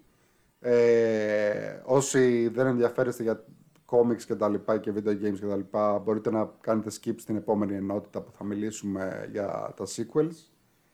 Ε, αυτό το καιρό διαβάζω πάρα πολλά comics, θα, θα αναφέρω πάρα, πολύ λίγα. Θα αναφέρω μόνο το τωρινό Marvel event που τρέχει που είναι πάρα πολύ ωραίο και το προτείνω γιατί τα events γενικά που τρέχουν τα crossovers και τα λοιπά ε, δεν είναι πάντα πολύ καλά. Θα έλεγα ότι πολύ σπάνια είναι καλά. Αυτό που τρέχει αυτή τη στιγμή στη Marvel είναι το Death of Doctor Strange. Ναι. Που πεθαίνει ο Doctor Strange. Ναι, το spoiler είναι στον τίτλο. Ε, ο ηχολήπτης μας εδώ έκανε μια πολύ χαρακτηριστική κίνηση να δείξει πόσο τον νοιάζει κάτι τέτοιο. Ε, ωστόσο θα πω ότι είναι πάρα πολύ ωραίο, πολύ καλογραμμένο. Ε, είναι, το έχει γράψει ο Jed McKay, ο οποίος, εγώ δεν τον ήξερα παλιότερα, δεν ξέρω αν έχει κάνει. Το μόνο που ξέρω ότι έχει κάνει, ε, έχει γράψει πρόσφατα τρία κόμιξ που μου αρέσουν και τα τρία πάρα πολύ. Δηλαδή έχει αρχίσει και γίνεται από τους αγαπημένους μου συγγραφείς. Ε, γράφει πολύ ωραία και έχει γράψει ας πούμε το Black Cat, το γράφει εδώ και δύο χρόνια, το οποίο το Black Cat, το κόμικ αυτή τη στιγμή είναι, θα έλεγα για μένα κορυφή. Είναι σαν να διαβάζεις, μάλλον είναι, το διαβάζεις και είναι σαν να βλέπεις μια πολύ ωραία heist ταινία. Ακριβώς όπως θα έπρεπε να είναι η Black Cat. Και με το κρού της και με χιούμορ και με δράση και με ωραίες τοποθεσίες. Δηλαδή σαν να βλέπεις μια... Θα μπορούσε να πάρεις αυτό το κόμικ, το Black Cat που τρέχει αυτή τη στιγμή και να το κάνεις ας πούμε μια πάρα πολύ ωραία σειρά, ή πάρα πολύ ωραία ταινία. Και μακάρι να γίνει. Ναι. Γιατί όχι, να δούμε και κανένα που δεν πολύ ξέρουμε στη μεγάλη οθόνη. Αν μου έλεγες πριν από λίγο καιρό ότι αυτή τη στιγμή ας πούμε θα ανυπομονούσες να βγει κόμικ Black Cat για να διαβάσεις το επόμενο τεύχος, δεν θα σε πίστευα. Ω, πολύ ωραία. Μ' Ναι. αρέσει. Και γράφει επίσης και το καινούριο Moon Knight, το οποίο Ναι. τώρα θα γίνει σειρά με τον Oscar Isaac Oscar που λέγαμε Isaac, ναι. πριν. Ε, επίσης πολύ ωραίο. Πολύ ωραίο. Πολύ ωραίος χαρακτήρας γενικά και ο Moon Knight. Είναι ο Marvel Batman. Ε, όχι ακριβώς. Ε, φαινομενικά είναι. Φαινομενικά είναι ο Batman της Marvel γιατί έχει παρόμοιο κουστούμι, παρόλο που είναι λευκό αντί για μαύρο. Ε, είναι εκεί, είναι στη νύχτα και δεν ξέρω εγώ τι, είναι πλούσιος ο ίδιος. Ε, αλλά Batman is, Batman is. Ξέρεις ποιο είναι το θέμα; Το θέμα με το Moon Knight πάντα είναι ότι ο Moon Knight έχει ε, κάποια ψυχολογικά θέματα. Ναι, το, το γνωρίζω. Ε, και μιλάμε τώρα ότι έχει κάποιες παθήσεις κανονικές. Δηλαδή, ας πούμε, έχει το, αυτό το... Ε, δεν ξέρω ακριβώς πώς λέγεται, με τις πολλαπλές προσωπικότητες. Ναι. Αυτό- Multiple personality disorder. Dissociative, νομίζω Dissociative, λέγεται. Δεν, δεν ξέρω στα ελληνικά. Μ' αρέσει, μ' αρέσει. Ε, πρέπει να το ψάξω λίγο στο Wikipedia πώς ε, λέγεται ακριβώς. Ε, μ, πάντως αυτό θα το δείξει και στη σειρά από ό,τι κατάλαβα. Τέλος πάντων, το Death of Doctor Strange, παιδιά, άμα διαβάζετε comics, ε, δοκιμάστε το, είναι πάρα πολύ ωραίο. Ε, γιατί όπως λέει και ο τίτλος, πεθαίνει ο Doctor Strange, δολοφονεί τον Doctor Strange ε, και ποιος καλείται να λύσει τον φόνο του Doctor Strange; Ο ίδιος ο Doctor Strange. Έπρεπε να το περιμένω. Έπρεπε να το περιμένω. έπρεπε, έπεσε στην παγίδα, έπρεπε να το περιμένω. Λοιπόν, και το άλλο που ξεκίνησα να διαβάζω τώρα που μόλις βγήκε το πρώτο τεύχος ε, είναι το καινούριο Hulk που μου αρέσει πάρα πολύ. Έχει... Θέλεις hack, θέλεις hook. Το καινούριο Hulk μου αρέσει πάρα πολύ. Ε, είναι ε, ενός, από του, ενός άλλου από τους αγαπημένους μου συγγραφείς, του Donny Cates, εκπληκτικός, ό,τι έχει γράψει ας πούμε μου αρέσει. Ε, και ε, είναι στο σχέδιο ο Ryan Notley από τους πλέον αγαπημένους. Όσοι δεν, ακόμα και όσοι δεν διαβάζετε comics, μπορεί να είδατε το Invincible, το οποίο το έχει σχεδιάσει ο Ryan Notley και μάλιστα ε, η σειρά, η animated, ε, έχει βασιστεί πάνω στα σχέδιά του. Έγινε μεγάλος χαμούλης με τη Ναι, με το σειρά. Invincible. Έγινε μεγάλος χαμούλης. Είναι πολύ... Και ο Ryan Notley, το, το σκίτσο του δηλαδή, είναι πάρα πολύ ωραίο. Ε, λοιπόν, το οποίο το καινούριο Hulk ξεκινάει με την εξής υπόθεση. Ε, μ, τι θα γινόταν αν, καταλάβαν, αν καταλαβαίναμε ότι ο Hulk δεν είναι η πραγματική απειλή. Αλλά η πραγματική απειλή είναι ο Bruce Banner. Ναι. Ω, Μάλιστα. Ενδιαφέρον. Έχει ένα ενδιαφέρον. Εντάξει. Λοιπόν. Ε, να, να πω σε αυτό το σημείο, όσο ο Τάσο κοιτάζει τις σημειώσεις του, ότι γενικά εγώ δεν διαβάζω πολύ κόμικ. Δηλαδή, παιδιά, εντάξει, δεν, δεν μου φτάνει η μέρα για όλα αυτά και επειδή αφιερώνω πάρα πολύ χρόνο σε ταινίες και σειρές, δεν έχω χρόνο. Έχω διαβάσει κάποια κόμικ. Τι ψυχή έχει να σε 10 λεπτά διαβάζει θα- ένα τεύχος; Εντάξει, θα κάνουμε κάποια στιγμή και μια εκπομπή. Έχω διαβάσει τα, τα, τα βασικά, τα περισσότερα βασικά τα έχω διαβάσει. Αλλά είμαι αυτού που ενημερώνονται τακτικά για το τι συμβαίνει στον κόσμο το κόμικ. Δεν τα διαβάζω, αλλά ενημερώνομαι για όλα. Είτε θες είτε είτε, όχι. είτε θέλω είτε όχι, ναι. Ε, Είναι γι' αυτό. Ε, μ, εντάξει, ο Τάσος είναι πολύ πιο expert από μένα και θα μιλάει πιο πολύ για αυτά. Όπως και για τα video games. Άλλωστε, που εγώ είμαι couch player. Βλέπω εδώ τον. ε, τον ε, συμβείο και χολύπτη μου να παίζει και το κοιτάω και λέω «Α, ωραίο, ωραίο αυτό. Ωραίο. Ωραία το παίζει. Ωραίο. Ωραίο. Ωραίο. Αλλά δεν παίζω τόσο πολύ video games. Τα video games παίζουν πολύ πιο απλά βαρετά πράγματα, card games και τέτοια και strategy. Μ' αρέσουν πιο πολύ. Δεν μπορώ το άγχος του, του video game. Με αγχώνει, έχω πολύ άγχος στη ζωή μου. Δεν μπορώ. Επομένως, όλη μέρα ακούω podcast που βλέπω ταινίες και σειρές. Εντάξει. Αλλά γι' αυτό έχω τον expert εδώ που με ενημερώνει για όλα. Ναι. Θα πεις και για κανένα video game; Θα πω, ε, μ, αυτή την περίοδο παίζω ένα σχετικά παλιό video game. Τώρα έχει βγει μάλιστα το δεύτερο και ε, πολλοί λένε ότι είναι από τα Game of the Year που λέμε τα, τα παιχνίδια της χρονιάς αν και δεν έχει μπει σε καμία υποψηφιότητα για βραβείο. Ε, αυτό είναι το περίεργο που γίνεται με τα video games. Ε, σε, όλες, σε όλους τους υπόλοιπους τομείς, ας πούμε, έχεις για παράδειγμα, π.χ. για ταινίες έχεις συγκεκριμένα. Έχεις τα Oscar, άντε να έχεις και τις χρυσές σφαίρες. Ναι, εντάξει, αλλά εκεί παίζει άλλο πράγμα. Παίζουν campaigns. Ε... Εννοώ ότι σαν Παίζει βραβεία lobbying. έχει αυτό. Δηλαδή, ας πούμε, ε, σα- για τις ταινίες έχεις τα Oscar, για, τις, ε, για την τηλεόραση έχεις τα Emmys, για τα, για τα, τα θεατρικά έχεις τα Tonys. Ε, στα, στο video game, στα video games δεν υπάρχει κάτι που να είναι πάνω από τα άλλα. Δηλαδή, κάθε οργάνωση και κάθε περιοδικό και δεν ξέρω εγώ τι κάνει τα δικά του βραβεία ξεχωριστά. Γι' αυτό και μπορεί να δεις, ξέρω εγώ, ότι το τάδε παιχνίδι κέρδισε 40, βιβλ- ε, 40 βραβεία Game of the Year, ξέρω εγώ. Σε μία διοργάνωση και στην άλλη δεν πήρε τίποτα, ας πούμε. Όχι, όχι, ότι από 40 διαφορετικές Α, οργανώσεις πήρε Game of the οκ, Year οκ. αυτό. Δεν έχει επικρατήσει προφανώς κάποια ως. Ε... Ναι, μπορείς να πεις ίσως το The Game Awards που και πάλι δεν το δέχονται όλοι, ας πούμε. Ότι... Τέλος πάντων. Αυτό που παίζω αυτή την περίοδο και μου αρέσει πάρα πολύ είναι το Judgment, το οποίο θα σου άρεσε πάρα πολύ. Πάρα πολύ. Παίζεις έναν detective ε, στην Κίνα. Ε, είναι από αυτούς που έχουν κάνει το Yakuza, οπότε έχει πολύ ε, ξύλο μέσα και πολύ, ξέρω εγώ, κουνγκ και τέτοια. Ε, παίζει ένα detective που ήταν πρώην δικηγόρος. Βασικά είναι ακόμα δικηγόρος, αλλά δεν το εξασκεί. Ναι, το, το, το, θυμάμαι, το θυμάμαι. Το θυμάμαι που το έλεγες και μιλούσαμε Ναι, για το δικαστικό ναι, ναι. σύστημα της Κίνας. Ναι, ναι. δε- Μ' αρέσουν τα δικαστικά. Αυτό που πραγματεύεται και μέσα στο παιχνίδι και ισχύει και θυμάμαι ότι το λέει και σε ένα... Υπάρχει και ένα άλλο πολύ γνωστό video game που μου αρέσει πάρα πολύ, σειρά δηλαδή video games, το Phoenix Wright Ace, Ace Attorney, το οποίο διακομωδεί το δικαστικό σύστημα της Κίνας γιατί πολύ απλά ε, στην Κίνα ε, αν βρεθείς στο ειδόλιο σαν κατηγορούμενος για κάτι κατά 99,99% θα Ε, βρεθείς τέλειωσε. ένοχος. Τέλο. Ναι, τέλος. Δηλαδή Τέλος. ξέρεις ότι από τη στιγμή που θα πας στο δικαστήριο ε, κατά πάσα πιθανότητα θα βρεθείς Είναι να ένοχος. μην πας μέχρι εκεί. Ναι. ναι, ναι. Και το δείχνει και στην αρχή του παιχνιδιού μάλιστα. Ε, γιατί ξέρω εγώ δείχνει ότι αυτός ας πούμε έχει κερδίσει μια υπόθεση και έχει αθώσει κάποιον, ένα πελάτη του. Έναν. Έναν. Ένα πελάτη στα του. χρονικά. Ναι. Και αμέσως έγινε superstar, ξέρω εγώ. Παίρναν όλοι τηλέφωνο, θέλω να αναλάβεις την υπόθεσή μου και δεν ξέρω εγώ τι. Και τώρα... και- Γιατί σου λέει αυτός μπορεί να το κάνει, ας πούμε. Ε, ή δείχνει, ας πούμε, άλλους δικηγόρους που σου λέει ο άλλος, ξέρω εγώ, είμαι 40 χρόνια δικηγόρος.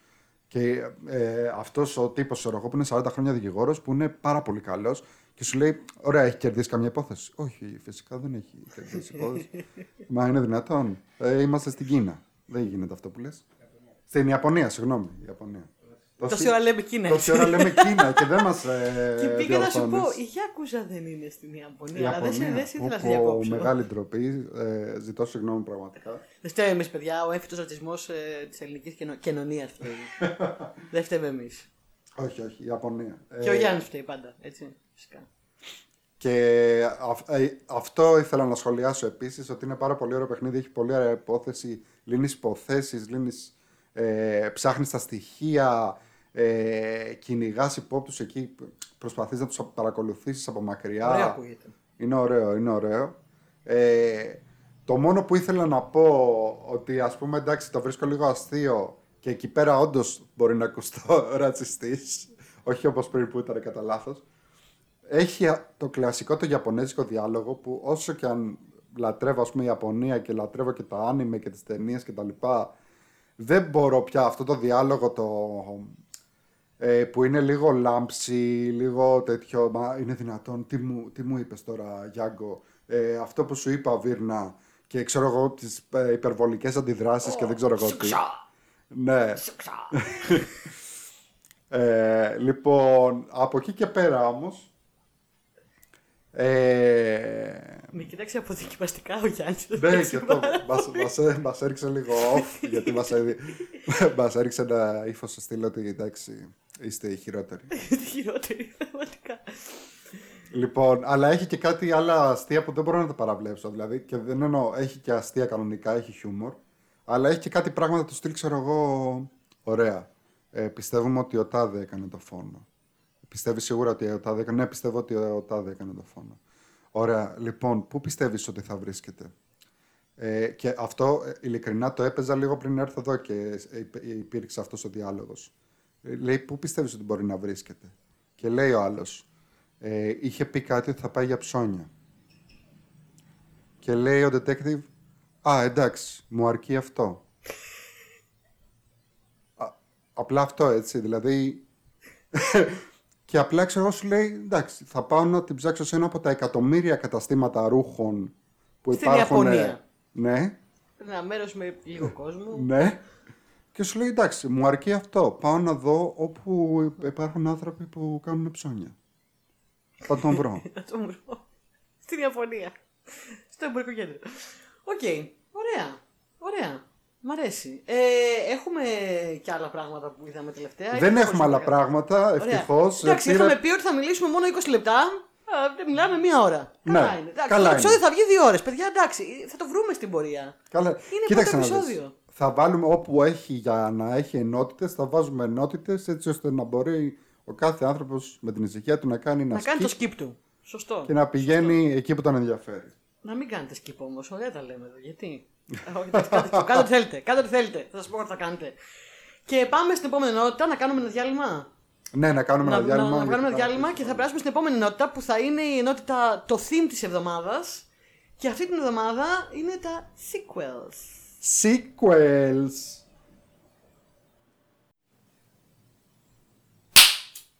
Επιστρέψαμε λοιπόν μετά από διάλειμμα για τουαλέτα και δύο πατατούλες που έφαγα ε, για το main theme της εκπομπής. Δεν Ε, έχουν κρυώσει οι πατάτες. έχουμε κρυώσει λίγο.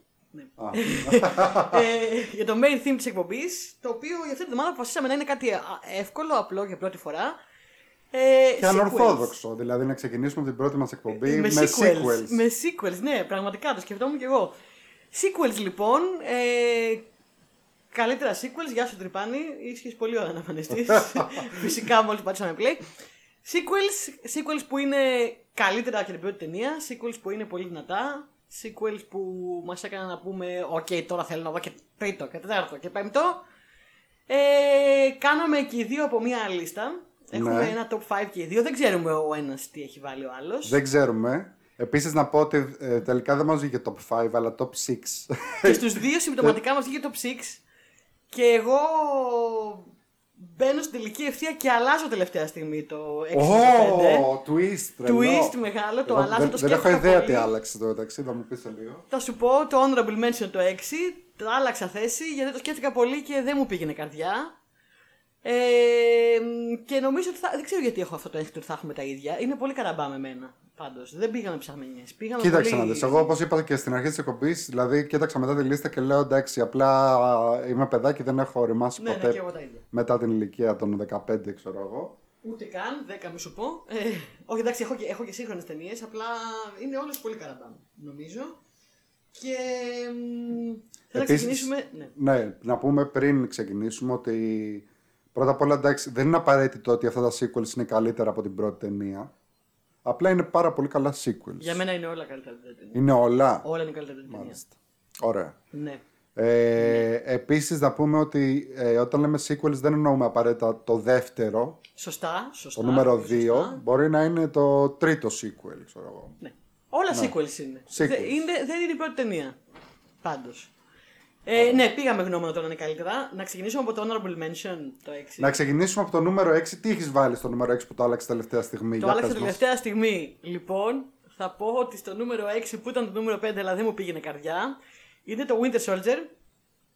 Captain America Winter Soldier. Ω, δυνατό. το έχεις δυνατό. μέσα στη λίστα; Φυσικά και το έχω. Σε ποιο νούμερο το έχεις, πες. Το, εγώ το έχω στο νούμερο 3. Α, είσαι ψηλά. 3. Στο νούμερο, το τρίτο μου, ας πούμε, καλύτερο sequel πιστεύω είναι το Winter Soldier. Ωραία, άρα θα το συζητήσουμε αφού το έχεις λοιπόν στη λίστα σου, είδες, το, το ξέρω, θα Ναι, ναι, συζητήσουμε. ναι. Ε, Winter Soldier, εμένα μου άρεσε πάρα πολύ και το πρώτο Captain America.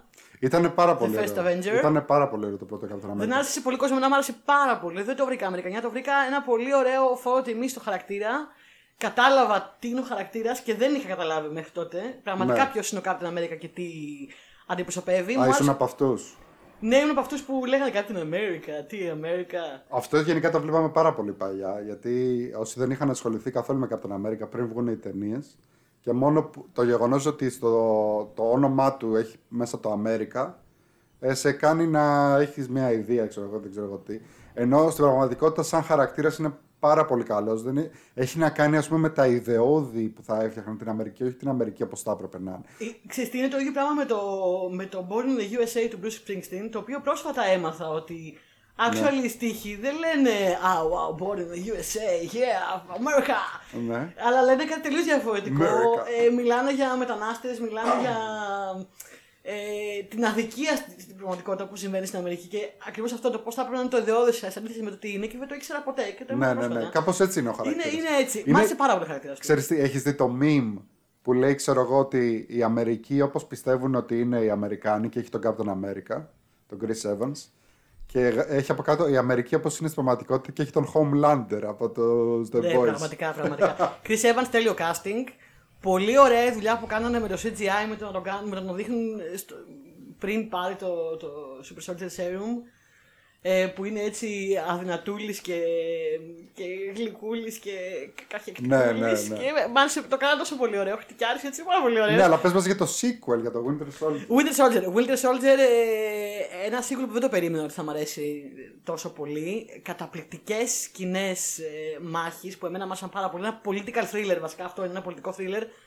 Πολύ πετυχημένο, με πολύ ωραίο, ωραία σχέση με, το, με τον Bucky Barnes και θα πω σε αυτό το σημείο το fact μου για την ταινία είναι ότι ε, για όποιον βλέπει honest trailers το Honest Trailers είναι μια εκπομπή στο YouTube η οποία κάνει. Για όποιον Ναι, δεν ναι, ξέρει. πολύ γνωστή. Που πάρα πολύ γνωστή. Της πάσης γνωστή που κάνει honest trailers στην ουσία. Trailers ε, που έχουν μέσα τα, τα faults και τα λάθη της ταινίας. Ήταν πολύ τεράστιος φαν ο σκηνοθέτης, ο ένας Ρουσό ήταν τεράστιος φαν του Honest Trailers. Και όταν έκανε την ταινία, σκοπός του ήταν να είναι honest trailer proof. Να μην βρουν να του πούν τίποτα στο honest trailers. Και ήταν αυτό Πλάκα το. κάνεις. Ναι, ναι, ναι, ήταν αυτός ο σκοπός τους σε όλη την ταινία. Ε, και όταν βγήκε τελικά το honest trailer, γιατί φυσικά θα βγάζανε honest trailer για. εννοείται για τόσο μεγάλη ταινία της Marvel. Ε, το έκαναν. Ναι. Είπαν τα λιγοστά πράγματα που βρήκαν και στο τέλος ε, το honest trailer είπαν παιδιά εντάξει, ε, κακά τα ψέματα τώρα για να πούμε την αλήθεια. Ε, εδώ ψάχναμε ψήλου στα άρχιρα. Η ταινία δεν έχει λάθη. Ναι, δεν έχει. είναι proof. Και μετά κάνανε και ένα special commentary με το Ρουσό Έλα ρε. που τους έλεγε αυτό το πράγμα ότι ήθελα ο σκοπός μου ήταν να είναι honest trailer proof και του λέγανε εντάξει το, το πέτυχες φίλε, δυσκολευτήκαμε πάρα πολύ να φτιάξουμε αυτό το honest Ναι, trailer. ναι. Ε, το βρήκα καταπληκτικό, καταπληκτικό fact. Θα έλεγες ότι είναι η καλύτερη Marvel ταινία που έχει βγει; Ε, είναι σίγουρα μέσα στο top 5 μου και δεν ξέρω, δεν το έχω σκεφτεί πολύ. Πρέπει να το σκεφτώ να το κάνουμε κάποια στιγμή αυτό σαν theme. Θα ήταν σίγουρα πολύ ψηλά. Μπορεί να ήταν και η πρώτη. Μου άρεσε πάρα πολύ. Είχα περάσει πάρα πολύ ωραία. Ναι. Με το Και Winter επίσης ήταν και η ταινία που απογείωσε τους αδερφούς Ρούσο, έτσι, σαν σκηνοθέτης. Ε, εννοείται. πιο πριν είχαν, είχαν κάνει πολλά πράγματα, είχαν κάνει πολλά πράγματα, αλλά δεν είχε γίνει ποτέ κάτι, εκτός από το community που Community, κάνανε με τον ναι. Dan Harmon, ε, που εντάξει είναι, ε, μα- είμαστε fans του community εννοείται. Community, εντάξει, ναι. Ε, αγαπάμε community, αγαπάμε Dan Harmon. Αλλά εκτός από το community δεν είχαν κάνει τίποτα άλλο, ας πούμε, τρελό. Είχαν κάνει νομίζω μια κομμωδία με τον Owen Wilson κάποια στιγμή, μια, τε- σαν ταινία. Και είχαν κάνει και, είχαν κάνει και μια άλλη σειρά που είχα ψηλωδεί, αλλά τώρα δεν, δεν θυμάμαι καν τον τίτλο. Απογειώθηκαν με αυτήν την ταινία, πήραν Avengers μετά.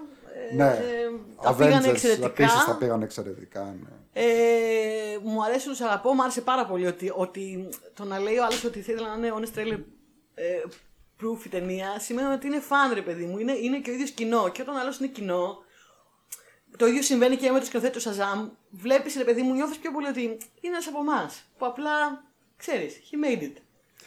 ε, πάρα πολύ. Ε, Με πόνο καρδιάς το έβγαλα από το 5. ναι. Ε, το Γιατί Winter το έβγαλες από το 5 όμως; γιατί το ε, θεώρησα μας το πεις 6 μετά. μου. Θα πω όταν το πω το 5. Εντάξει, θεώρησα το ωραία. 6 μου είναι Ωραία. λίγο πιο iconic. Ωραία, ωραία. Θα σου πω εγώ τότε το δικό μου νούμερο 5. Μιας και Έξι. είπαμε. Νούμερο 6, σωστά. Ναι. Μιας και είπαμε το, το δικό μου νούμερο 3. Ε, το δικό μου νούμερο 6 που και εγώ το άλλαξα. Χτες το άλλαξα αυτό. Οκ. Όπως το έγραφα. Και το άλλαξα όχι επειδή πιστεύω ότι το 5 που έβαλα είναι καλύτερο, αλλά επειδή το 5 που έβαλα ήθελα να το αναφέρω. Οκ. Γιατί το θεωρώ υπο- υποτιμημένο. Αγωνιώ τώρα. Αγωνιώ. Ναι, αγωνιώ. λοιπόν. Τέλος πάντων, αλλά το νούμερο 6 που έχω βάλει που πιστεύω ότι πρέπει να είναι και στη δική σου λίστα είναι το Harry Potter και ο Αιχμάλωτος στο Αζκαμπάν. Δεν είναι στη δική μου. Προδοσία, φασισμός, Δεν είμαι η μεγαλύτερη φαν Harry φίλοι τον Potter Εχμάλωτο fan. στο Σκαμπάν. ε, είναι η αγαπημένη μου ταινία από όλες τις ταινίες Harry Potter. Δεν είμαι η μεγαλύτερη Harry Potter fan. Έχω διαβάσει ε, ένα, δύο, τρία βιβλία ίσως και τα διάβασα λίγο με το ζόρι. Δεν είναι το, δεν είναι το στυλ μου. Δεν τα έπιασα μικρή όπως θα πρέπει να τα πιάσεις για να μπει στη φάση. Ε, πιο, πο- τα πιο πολλά τα ξέρω από τις ταινίες παρά από τα βιβλία. Δεν Ε, ήμασταν και πολύ μικροί, να σου πω την αλήθεια. Δηλαδή, ε, όταν, ήμασταν όταν μικροί. βγαίνανε τα Harry Potter. Ήμασταν μικροί. Εντάξει, μην λέμε ψέματα. Ήμασταν δηλαδή, Ένα είμαστε- μόνο μικρή είμαστε. ήμασταν ίδια έφηβοι. ηλικία έχουμε Ήμασταν με τον έφηβοι. Radcliffe περίπου, νομίζω. Ναι. νομίζω. Ε, όχι, δεν έχουμε ίδια, έχουμε ίδια ηλικία. Νομίζω είναι πιο ότι μικρή. είναι- νομίζω ότι ο Daniel Radcliffe είναι ένα, ένα χρόνο δύο μικρότερος μου. Δεν Ναι, είμαι σίγουρη. ναι. Anyway. Ε, μ, εντάξει. Ε, Γιατί, για, θα σου πω, γιατί εγώ θυμάμαι ας πούμε ότι το τελευταίο το Harry Potter, το βιβλίο, το διάβαζα σκοπιά. Δηλαδή δεν θυμάμαι να είμαι τόσο μικρός. Όταν βγήκε το τελευταίο βιβλίο Harry Potter, ήμουν διακοπές ταινίων, φίλε. Άρα καταλαβαίνεις για τι πράγμα μιλάμε. Ήμουν μεγάλη. Ερώτηση. Ναι. Με, με ποιον είπες ότι έχεις ίδια ηλικία, με τον Ντάνιελ Ναι, Radcliffe. ναι. Ναι, ο Ντάνιελ Radcliffe είναι 9 χρόνια Oh νεότερος. shit, δεν έχω καθόλου ίδια ηλικία με τον Daniel Radcliffe, είναι πολύ μικρότερος μου. Αφήστε με να ονειρεύομαι, ρε παιδιά, ότι είμαι Γι' λίγο αυτό σου λέω, είναι, νεότερη. λί- Είμαι είναι στην λίγο ψυχή. μικρότεροι. Δεν είναι ότι ήμασταν, δεν θα πω ότι ήμασταν μεγάλοι ήδη όταν βγαίνανε. Ε, όταν βγαίνανε τα πρώτα Harry Potter, ας πούμε, ήμασταν νομίζω στην εφηβεία, αν δεν κάνω λάθος. Anyway, είναι η καλύτερη ταινία Harry Potter. Ναι. Το δέχομαι και Είναι, υποστηρίζω. η- είναι η καλύτερη ταινία Harry Potter και ε, επίσης θα μπορούσε να είναι και standalone. Να υπάρχει μόνο αυτό. Να Δεν το δεις- έχω σκεφτεί ποτέ, Να δεις μόνο αυτό, ξέρω εγώ. Ίσως, δεν το έχω Ναι. σκεφτεί ποτέ. Λοιπόν, ωραία. Πάμε τώρα στο, δι- στο δικό σου νούμερο 5. Που έριξε το Winter Soldier από τη λίστα. Για πες, για πες. Batman Returns. Το παλιό. Του Μπάρτον. Του Barton φυσικά, Tim Barton. Και θέλω να πω σε αυτό το σημείο, τιμή Σένεκεν, και γι' αυτό το, το έριξα από τη λίστα. Μου είναι η πρώτη ταινία που είδα στο σινεμά. Βασικά, όχι, ίσως να έχω δει μερικές ταινίες στο σινεμά λίγο μικρότερη ως πολύ παιδάκι με τους γονείς μου, αλλά δεν τις θυμάμαι. Η πρώτη ταινία που θυμάμαι να, να θέλω να πάω να δω, να πρίζω τους γονείς μου να με πάνε. Μας πήγε ο μπαμπάς μου με την αδερφή μου και μία φίλη μου. Ήμουνα 12, ίσως. Μας πήγε στο σινεμά, μας άφησε, έτρωγε popcorn εκεί πέρα απ' έξω και μας έβαλε μέσα και την είδα, ξετρελάθηκα. Έπαθα το πρώτο μου τεράστιο movie crash, η πρώτη μου αξέχαστη cinematic εμπειρία. Ε, φοβόμουν πάρα πολύ, γιατί είμαι πολύ φοβητιάρικο παιδάκι, ακόμα είμαι πολύ φοβητιάρικο παιδάκι. Φοβόμουν πάρα πολύ τον Penguin, καταπληκτικός, Danny DeVito. Έπαθα ψύχωση με την Catwoman γιατί ήμουν ένα μικρό κοριτσάκι και φορούσε δερμάτινα και είχε μαστίγιο και έκανε πρρ και τέτοια. ε, η μεγαλύτερη συναισθηματική εμπειρία της ζωής μου δεν μπορούσα να μην το βάλω στο top 5. Είναι πολύ iconic. Την έχω δει εκατοντάδες φορές. Θα πω την τελευταία φορά που την είδα, ίσως πριν από ένα χρόνο. Ήταν η πρώτη φορά που πια δεν μου φάνηκε τόσο καταπληκτική. Ναι. Με, με, με- με πόνο ψυχής το λέω. Κοίτα να δεις. Αλλά είναι iconic, ρε Ναι, φίλε. ναι, είναι ναι, iconic. ναι. Είναι- είναι- Εγώ δεν την έχω στην ε, λίστα μου γιατί έχω κάποιες ενστάσεις με τα παλιά Batman. Ενώ μου αρέσουν, ε, εντάξει, δεν μπορώ να πω. Μεγαλώσαμε με αυτές τις ταινίες, μου αρέσουν πάρα πολύ. Είναι όντως πάρα πολύ iconic. Απλά σαν comic fan ε, δεν είναι ο Batman που θα ήθελα. Εντάξει, όχι, είναι ένας Είναι- Batman είναι- πολύ κάμπι, πολύ 50s, να το πω. 60s. Ούτε καν 50s. Είναι μια έκδοση ε, μπα, μπαρτονική Μπαρτονική. ε, του Batman. Δηλαδή, Ωραία έκδοση. Είναι μια goth έκδοση του Batman. Ναι, ναι, ναι, ναι, ναι, αυτό. ε, Το μικρό Ε, γκοφ παιδάκι μέσα μου μιλούσε ναι. τότε. Ή, ας πούμε, τώρα που είπες για τον Penguin μου θύμισες ε, σε μια άλλη εκπομπή που είχαμε κάνει ε, Χριστουγεννιάτικη που είχε έρθει ο Ζήσης ο Ρούμπος και είχαμε κάνει μαζί μου είχε αναφέρει και το είχα ξεχάσει αυτό ότι στο τέλος της ταινίας που τον, που, αν θυμάσαι που τον κουβαλάνε οι πιγκουίνοι και τον Όλα τα πετάνε ξέρω θυμάμαι, εγώ στο φυσικά τέτοιο εννοείται. ότι έχουν βάλει πραγματικούς ανθρώπους σε στολέ πιγκουίνων. Οπότε οι πιγκουίνοι είναι διπλάσιοι σε μέγεθος, ξέρω εγώ, από τον Ντάνι Ντεβίτσο. Ε, εντάξει, είναι, είναι iconic το Επίσης, Batman Returns. Για, γιατί ξέρω εγώ. Αυτό το θυμάμαι, το είχα πει και τότε, Δηλαδή, για, γιατί πιγκουίνοι στους υπονόμους της Gotham; Για- Δηλαδή, ξέρω εγώ. Global warming, ξέρω εγώ το τι να σου Συγγνώμη. πω τώρα. Δηλαδή, οι πιγκουίνοι, Τόσο. ξέρω εγώ, ζουν στην Αρκτική και στην Gotham. Σε αυτά τα δύο μέρη. Φίλε μου. Νομίζω ότι, αν δεν κάνω λάθος, η ταινία πια δεν έχει. Δεν έχει το, το, το, το αναφέρει αυτό μέσα ότι κάποια στιγμή αμολύσαν από το ζωολογικό κήπο. Α, α, Ναι, μόλις- υπάρχει α, συγγνώμη. εξήγηση. Συγγνώ- συγγνώ- Συγγνώμη εδώ πέρα. Συγγνώ, Υπάρχουν, υπάρχουν, Πού θα Συγγνώμη πεις για για τον πάντα, Tim Burton, συγγνώμη Πού για θα πάντα. πεις εσύ για τον Tim Burton; υπάρχουν ευθύνη ότι στους υπονόμους της Νέας Υόρκης κυκλοφορούν αλμπίνοι αλιγάτορες. Σωστά. Εντάξει. Και σε σωστό. πείραξε που στην ταινία το, που το αιτιολογήσανε κιόλας. Είχε πιγκουινούς. Ωραία. Να φύγω. Πέρασε έξω. Λοιπόν. Πέρασε έξω, κύριε. Ωραία, ναι. Εντάξει, οκ. Το δέχομαι, το δέχομαι. Να πάμε στο δικό μου λοιπόν ε, νούμερο 5. Πες το, πες το. Και ε, δεν θα το έβαζα κανονικά στο top 5 σε καμία περίπτωση. Απλά ήθελα οπωσδήποτε να το αναφέρω γιατί μου αρέσει πάρα πολύ και το θεωρώ πάρα πολύ υποτιμημένο και αυτό είναι το Conan the Destroyer. Το παλιό, το Conan το 2, Outsider. εντελώς, Outsider. εντελώς. Το παλιό το Conan το 2 με τον Arnold Schwarzenegger, το οποίο το υπεραγαπώ, δηλαδή, και γιατί το λέω, Δεν το θυμάμαι και καθόλου. γιατί το λέω; Εγώ το είχα, ας πούμε, θυμάμαι σε βιντεοκασέτα, την είχα μεγιώσει τη βιντεοκασέτα. Ε, το πρώτο Conan θεωρείται εκπληκτικό. Το πρώτο Conan είναι γεμάτο με συμβολισμούς, έχει πάρει επιρροές από Ιαπωνέζικες ταινίες σαμουράι. Ε, είναι John Milius με Oliver Stone. Ναι, ναι, ναι, έχει ναι, ναι. James L. Jones μέσα. Δηλαδή, το πρώτο Conan θεωρείται, ξέρω εγώ, αριστούργημα. Και μετά βγήκε το δεύτερο, το οποίο φυσικά ήταν κατώτερο. Δηλαδή, δεν είχε καμία σχέση με το πρώτο. Και φυσικά το, το θεωρούν όλοι, ξέρω εγώ, σκάρτο και δεν ξέρω εγώ τι. Εμένα μου αρέσει πάρα πολύ. Είναι πάρα πολύ ωραίο. Είναι ταινία Conan. Βασικά είναι ταινία D&D. Είναι ταινία Α, Dungeons αυτό and είναι, Dragons. αυτό- Γι' αυτό δεν τη θυμάμαι, κατάλαβα. Είναι, είναι, έχεις ξέρω εγώ το πολύ κλασικό ε, group party των adventurers, των, ε, των τύπων που πάνε ξέρω εγώ να κάνουν μια περιπέτεια, να σώσουν μια τύπησα, να σκοτώσουν τον κακό μάγο και, του- που την έχει απαγάγει και δεν ξέρω εγώ τι. Ε, και είναι απλά φαν. Επίσης, επίσης Grace Jones. Chris Jones, ρε φίλε. Grace Jones, δηλαδή δεν μπορεί να Ε, έχει κάτι Grace Jones. Συγγνώμη, φωνάζω και τα. Δεν μπορεί να έχει Συγγνώμη, κάτι. Χολύπτη. Δεν μπορεί να έχει κάτι Grace Jones και να μην το λατρέψεις. Ό,τι και αν είναι αυτό. Είτε είναι ε, άλμπουμ, είτε είναι ταινία. Ούτε που θυμόμουν ότι παίζει, ρε φίλε. Δεν το θυμάμαι καθόλου. Όχι απλά Δεν θυμάμαι παίζει, καθόλου. αλλά είναι δηλαδή τη βλέπεις και ξεχνάς ότι είναι εικόνα, είναι Ζουατζενέ και τους ξεχνάς όλους. Βλέπεις μόνο την Grace Jones. Το έχω δει, το γούσταρα μπαμπάς μου. Εγώ να πω σε αυτό το σημείο ότι όλες αυτές τις ταινίες τις έβλεπα με τον, μπαμπά, με τον μπαμπά μου μαζί, σαν παιδάκι. Ναι. Γιατί γούσταρα μπαμπάς μου τέτοια μόνο, δεν έβλεπε. Και εγώ, επειδή ήμουν ένα αγροκόριτσο και για κάποιο λόγο δεν μου αρέσαν καθόλου οι αισθηματικές και οι κοριτσίστικε ταινίες, μ' αρέσανε αυτά και πήγαινα εκεί με τον σημείο του μπαμπά και έβλεπα. Όλα, όλα αυτά τα έβλεπα. Αυτό δεν μου έχει μείνει, δεν το θυμάμαι, δεν το έχω δει μεγάλη. Είναι μια καλή ευκαιρία ίσως κάποια στιγμή να το δούμε, ε. ε. Ναι. Δεν- δεν- Θα δεν- το δούμε όλοι μαζί. Εντάξει. Και θα πιστεύω ότι άμα το δούμε, αν κάτσουμε να το δούμε, θα το εκτιμήσεις. Μπορεί. Δεν, το δεν έχω θα δει. πω ότι θα πεις ότι είναι αριστούργημα, αλλά θα το εκτιμήσεις. Εντάξει, η Grace Jones με ψήνει η αλήθεια είναι. Ναι.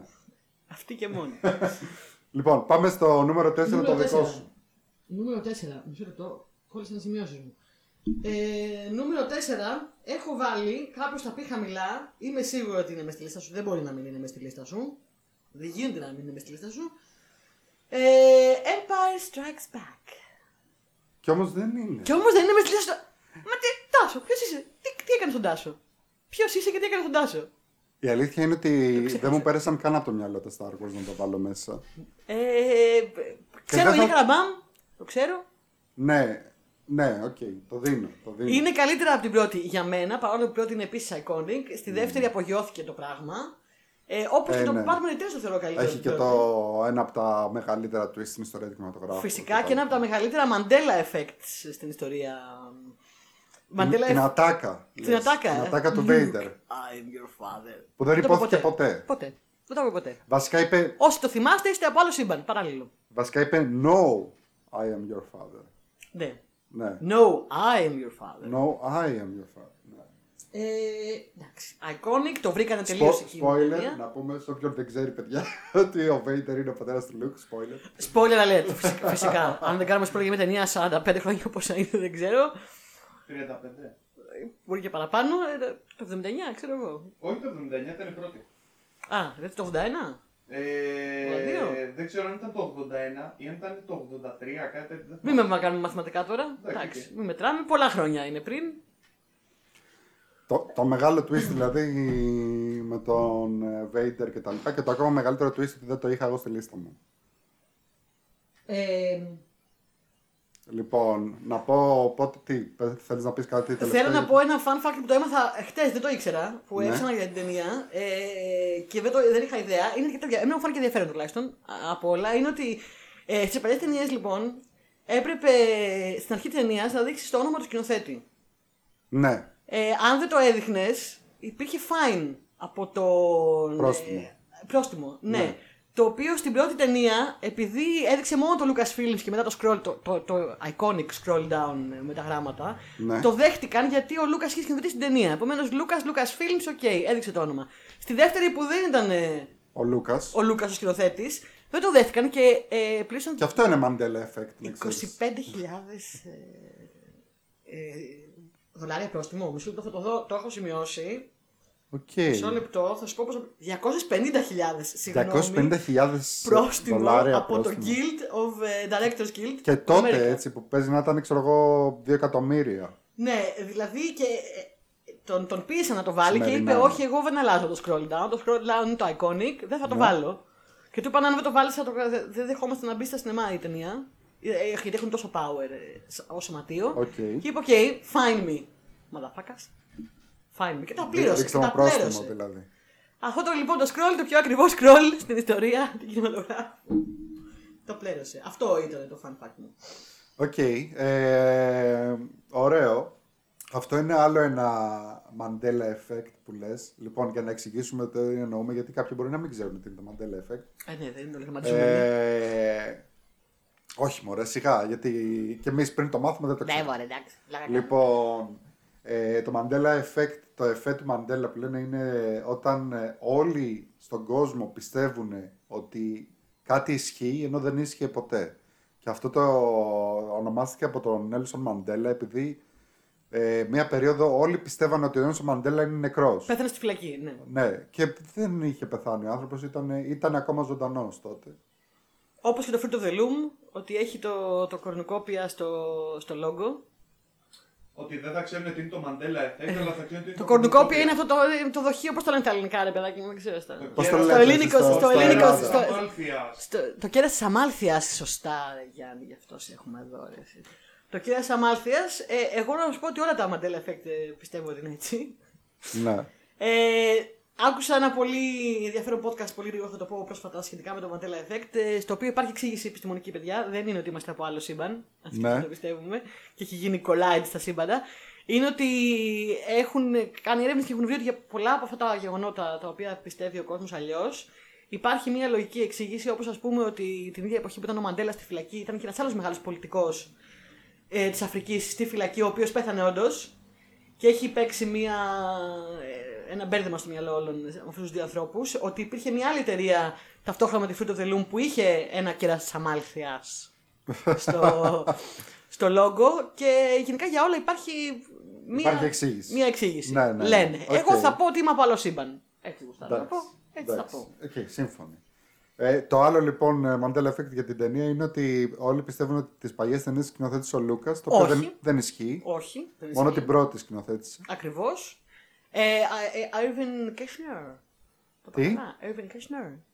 Ε; Irving, ε, Ναι, αυτός που είναι, Irving Kessner. Ε, εντάξει τώρα. Ή θυμάσαι ονόματα, δεν θυμάσαι. Είναι ο σκηνοθέτης. Του δύο. Ε, μ, Λοιπόν, και αυτό είναι το νούμερο 4 σου. το νούμερο 4 μου. Ωραία. Να πάω εγώ στο δικό μου νούμερο 4, το οποίο πιστεύω παίζει να το έχεις. Το δικό μου νούμερο 4 είναι το Aliens. Δεν το έχω. Δεν το έχεις φυσικά. Δεν το έχω γιατί δεν μου αρέσει περισσότερο το πρώτο. Ε, α, εμένα σε αυτό πήγαινε ο πρώτος μου σχολιασμός, ότι δεν θεωρώ ότι το Aliens είναι ανώτερο από το Alien. Ναι, είναι μια άλλη Δηλαδή, ταινία. ναι, το Alien το 2 ας πούμε δεν θεωρώ ότι είναι ανώτερο από το 1. Ωστόσο το θεωρώ πάρα πολύ ωραίο sequel, γιατί τόλμησε και έκανε κάτι εντελώς διαφορετικό από την πρώτη Ναι, ταινία. του το δίνω, ναι, έκανε κάτι τελείως διαφορετικό. Κάτι τελείως διαφορετικό και όμως ε, ήταν πάρα πολύ ωραία ταινία. Ε, δεν ήταν, η πρώτη ταινία ας πούμε ήταν πιο τρόμου, ε, πιο ας πούμε σκοτεινή, πιο αργή και δεν ξέρω εγώ τι. Είναι ακριβώς επειδή μου άρεσε τόσο πολύ η πρώτη ταινία και όλο Ναι, αυτό που με ξένησε πολύ το δεύτερο. Η Και δεν δεύτερη μπορούσα ήταν να ε, το δω. πολύ action, πολύ τέτοιο, αλλά και πάλι πάρα πολύ ωραία. James Το- Cameron. Ναι. Ε, Κάμερον τον Cameron έχουμε εκεί. ξανά νομίζω στη λίστα. Ε, καλά, θα πιο τον μετά. έχουμε σίγουρα. Ναι. Θα τα πούμε αυτά σε λίγο. Ωραία, για, για πες μας το, το νούμερο 3. Το νούμερο 3. Το νούμερο 3 μου ε, μπορεί να. Το σκέφτηκα πολύ να το βάλω γιατί μπορεί να με κράξεις και μπορεί να μου πεις ότι είναι σε βολιά. Γιατί είναι sequel, αλλά δεν είναι ακριβώς sequel. Δηλαδή; Είναι sequel, αλλά είναι και reboot. Ταυτόχρονα. Α, είναι hard reboot ή soft reboot; Ε, Βέστε, πες μου εσύ τη γνώμη σου, Οκ, δεν ξέρω. οκ. Για- Ε, είναι το για Fury πες. Road. Α, όχι, μετράει. Είναι το Fury Μετράει, Road, πιστεύω ότι μετράει. Το, σκε- το, σκέφτηκα, το συζήτησα εδώ με τον το Ιχολίτη. σκέφτηκα κι εγώ να το βάλω. Θα, το, θα σου πω, το σκέφτηκα κι εγώ να το βάλω, αλλά επειδή έχει περάσει τόσος πολύς καιρός ανάμεσα στη παλιά ταινία και στην καινούργια. Ναι, γι' αυτό και είπα ότι μπορεί να είναι ζαβολιά. Ναι. Ε, είναι soft reboot, θα το έλεγε soft reboot μάλλον. Δεν είναι soft reboot, είναι ξεκάθαρη συνέχεια. Από όσο ξέρω, γιατί το, το κοίταξα πρόσφατα. Είναι ξεκάθαρο Ναι. Ο Μίλλερ sequel. πάντως έτσι το, Θεω- το θεώρησε. Θεωρείται, ας πούμε, ότι είναι απλά συνέχεια των παλιών με το Mel Gibson, ότι δεν αλλάζει κάτι από τα Στον παλιά. ηθοποιό, ναι. Ε, Ναι. Εγώ θέλω να πω σε αυτό το σημείο ότι θεωρώ το Fury Road Όταν λέμε καταπληκτική ταινία. Με, με, με δυσκολία δεν το έβαλα στο το ένα. Mad Max, να πούμε ότι το τίτλο Mad Max. Mad Max Fury Road. Ε, το θεωρώ αριστούργημα. Ξετρελάθηκα όταν την είδα. Έχω δει, την έχω δει πολλές φορές. Έχω δει άπειρες αναλύσεις. Βίντεο essays στο YouTube. Ε, Έχω διαβάσει τόσα πολλά. Αγαπώ Μίλλερ. Μ' αρέσουν πολύ όλα τα Mad Max. Ακόμα και το 3 μ' αρέσει. Που είναι τελείως κάμπι. Με την Tina Turner. Αλλά το Fury Road είναι το καλύτερο από όλα με διαφορά. Είναι ένα αριστούργημα. Ο Μίλλερ έκανε. Ο άνθρωπος πήγε και- πήγαινε και έκανε ταινίες animation χρόνια. Μόνο για να μάθει καλά το animation και να μάθει την τέχνη του animation για, να- για να φτιάξει το Fury Road. Είναι ένα αριστούργημα οπτικό. Έχει κάνει τόση δουλειά. Εμένα γενικά να πω σε αυτό το σημείο. Βαριέμαι πολλέ καταδιώξεις στις ταινίες. Ναι. Βαριέμαι πάρα πολλέ καταδιώξεις. Μου είναι πολύ δύσκολο για κάποιο λόγο που δεν μπορώ να εξηγήσω να ακολουθήσω τις καταδιώξεις και να μην αποσπαστεί η προσοχή μου. Ειδικά με αυτοκίνητα. Κάτι στις καταδιώξεις με κάνει να, να, να, να μου αποσπάρει η προσοχή. Βαριέμαι, δεν ξέρω. Ε, δεν πήρα τα μάτια μου στιγμή Ήταν από την εκπληκτικό. ταινία και το έκανε επίτηδες γιατί είναι όλοι. Όλα τα πλάνα είναι αριστοκρα- αριστοτεχνικά φτιαγμένα ώστε να πηγαίνει το μάτι σου εκεί που πρέπει να πάει. Ε, Από σύνθεση πλάνου, από κίνηση κάμερας, είναι ένα αριστούργημα η ταινία, είναι καταπληκτική. Ε, μεγάλη αγάπη η Charlize Theron. Ναι. Μεγάλη, μεγάλος έρωτας και της πήγαινε τέλεια ο ρόλος. Ε, δεν έχω, τι να, δεν έχω να πω, τι- ούτε, πραγματικά δεν έχω μισό ψεγάτι να πω. Για τον πρωταγωνιστή δεν έχεις να πεις. Δεν είμαι μεγαλύτερη Tom Hardy fan, αλλά του πήγαινε τόσο πολύ αυτό. Επειδή το ξέρω, γι' αυτό το λέω. Του πήγαινε τόσο πολύ αυτό. Γι' αυτό α, αυτά πρέπει να παίζει ο Tom Hardy. Ναι. Α, γι' αυτά είναι φτιαγμένο. Του πήγαινε τόσο πολύ. Εμφανισιακά, σαν φυσική, σαν παίξιμο. Που είναι λίγο αγκούρης. του πήγαινε τόσο πολύ αυτό το πράγμα. Δεν, δεν έχω, δεν- ούτε ο Tom Hardy δεν, δεν με χάλασε την ταινία. Δεν, είναι Ναι. καταπληκτική, δεν έχω τι να πω. Είναι, είναι πάρα πολύ ωραία και εμένα μου αρέσει πάρα πολύ. Θυμάμαι κιόλας, ακόμα θυμάμαι ε, που την είχα δει πρώτη φορά. Την είχα δει σε θερινό σε ταράτσα και είχα περάσει εκπληκτικά. Όπως είπες και εσύ, δεν μπορούσα, ας πούμε, δηλαδή, δεν μπορούσα να τραβήξω τα μάτια με την ταινία. Ε, είχε και πολύ πλάκα, θυμάμαι, όταν ε, το γυρίζαν, αν δεν κάνω λάθος, το, αυτό το θυμάμαι τώρα, fun fact. Ε, όταν το γυρίζανε, κα- σε, σε κάποια συνέντευξη είχαν ρωτήσει τους δημιουργούς έχετε, μήπως, έχετε επηρεαστεί καθόλου από, από Fallout ή από Borderlands, ε, τα οποία είναι video games ε, παρόμοια. Και τους λένε όχι, όχι παιδιά, τους λένε έχετε μπερδευτεί. το, το Fallout και το Borderlands Έχουν επηρεαστεί έχουν από εμάς. επηρεαστεί από το Mad Max. Εννοείται, ρε φίλε, εντάξει τώρα. δηλαδή εντάξει. Ήθελε ο, το Heath Ledger ο George Miller στην αρχή. Ναι, για το ρόλο, θα γιατί ήταν- ετοίμασε πολλά χρόνια θα πριν. ήταν πολύ και θα ήταν, θα ήταν πολύ καλός. Θα ήταν και καλύτερος από τον ε, συμπαθέστατο Tom Hardy. Μπορεί. Επίσης τους εκπαίδευσαν λέει ακροβάτες του Cirque du Soleil. Όντως. Ναι, για να κάνουν όλες αυτέ τις σκηνές πάνω στα πόλεις και όλα αυτά. Ναι. Ε, αληθινοί ακροβάτες. Γιατί Έλα. δεν ήθελα να την κάνει CGI, δεν ήθελα να κάνει CGI. Οι καθόλου. παλιές ταινίες, μάλιστα, νομίζω ότι έχουν κάποια σχέση και με Ελλάδα, με Έλληνες. Κάτι, κάποιος έχει βάλει το χεράκι του. Γιατί Αυστραλία κιόλας. Ε, ναι, αλίμονο. αλίμονο. Ε, και μάλιστα, εγώ θυμάμαι ότι η πρώτη πρώτη σκηνή στην πρώτη ταινία με τον Μέλ Gibson ε, ξεκινάει και σου έχει μπαμ. Φάτσα φόρα σου έχει ένα γραφίτι στα ελληνικά. Ναι, Δεν ναι, θυμάμαι- ναι. Δεν θυμάμαι τι λέει. Κάποιος το έγραφε και πρόσφατα αυτό τώρα. Που το διάβασα στο ίντερνετ. Ε, μ, εντάξει, τώρα ε, από το 3 και πάνω οι ταινίες μου δεν έχουν ψεγάδια. Δεν, Οκ. δεν έχω να πω τίποτα για το Fury Road. Αριστούργημα. Ωραία, τότε πάμε κατευθείαν στο νούμερο 2, γιατί το δικό μου το νούμερο 3 το είπαμε. Mm-hmm. Έχω το Winter Soldier, οπότε το συζητήσαμε ήδη. Πες μας το 2 σου. Το 2 μου. Ε, έπαιξε ένας αγώνας για το 2 και το 1, αλλά ήταν ξεκάθαρο win. Θα το πούμε μετά όταν φτάσουμε στην πρώτη θέση. Το 2 μου είναι με επίσης λατρεμένη ταινία, ε, στην οποία τρελάθηκα, είναι το Logan. Πάλι όχι ακριβώς sequel, αλλά sequel, ε, αλλά λίγο Και, ακριβώς και όχι sequel. πάλι για αυτό το λόγο δεν το έβαλα εγώ, το Logan. Εντάξει, επίσης μια ταινία που δεν, δεν βλέπω ψεγάδια. Έκλεγα σαν το μικρό παιδάκι στο σινεμά. Δεν το περίμενα. Δεν μου ήρθε από το πουθενά δηλαδή. Δεν συγκρίνεται σε ποιότητα με τις άλλες Ήταν πάρα, ήτανε πάρα πολύ ωραίο και με τις Wolverine και με τις X-Men ταινίες γενικά. Εγώ γι' αυτό δεν το έβαλα γιατί το θεωρώ λίγο τσιτιά, λίγο Έτσι, απαταιωνιά. εντάξει, για δεν γίνεται με το βάλω, ρε φίλε, είναι καταπληκτικό. Έκλαιγα σαν παιδάκι στο σινεμά, δεν το, μου ήρθε από εκεί που δεν το περίμενα αυτό το πράγμα να κάνεις. Ε, δεν ήξερα περί τίνο πρόκειται, αλλά δεν το περίμενα. Προφέσορ Xavier, τι, τι, τι ερμηνεία, τι κάνανε με το χαρακτήρα αυτό σε αυτή την ταινία; Τι κάνανε, πώς το κάνανε; Μπράβο, χίλια μπράβο για αυτό το τόλμημα. Επίσης μια ταινία με πολύ ωραία δράση, πολύ ωραία σκηνοθεσία. Ε, Hugh Jackman, ε, εντάξει, τελευταίος του ρόλος έχει πει ότι θα γυρίσει και τον Deadpool μόνο. Δεν ξέρουμε, θα δούμε. Ε, καταπληκτικό, καταπληκτικό. Επίσης, Κάτι άλλο. Ωραία. Τώρα θα, τώρα θα μιλήσω λίγο. Μίλα, Ωραία. κολλήπτη. Ε, το Logan Έλα πιο κοντά και μίλα. Όχι, από εδώ πέρα μια χαρά είμαι. Λοιπόν, το Logan ήταν πάρα πολύ καλό γιατί ε, επειδή δεν ήταν μέρος της κανονικής εκάνης ταινιών, δεν φοβήθηκε να πειραματιστεί και να πει: Ωραία, ξέρεις Να κάτι, πάρει ρίσκο. αυτή δεν θα είναι μια ταινία που έχει μόνο ατακούλες και δράση. Έβαλε μέσα δράμα. Και επειδή έβαλε μέσα δράμα, κατάφερε περισσότερο από όλες τις υπόλοιπες ταινίες των X-Men να απλώσει το χεράκι της και να πλησιάσει κάπως τις εποχές που το κόμικ το έγραφε ο Claremont. Που ανά πάσα ώρα και στιγμή ε, ήσουν ανάμεσα στο κλάμα, την αγωνία για το τι θα γίνει μετά και την κάθαρση. Ναι, ρε φίλε. Δεν φοβήθηκε Πώς το τα δράμα. λες. Αυτό τέλος συνεχίστε. Εντάξει. Ε, συμφωνώ.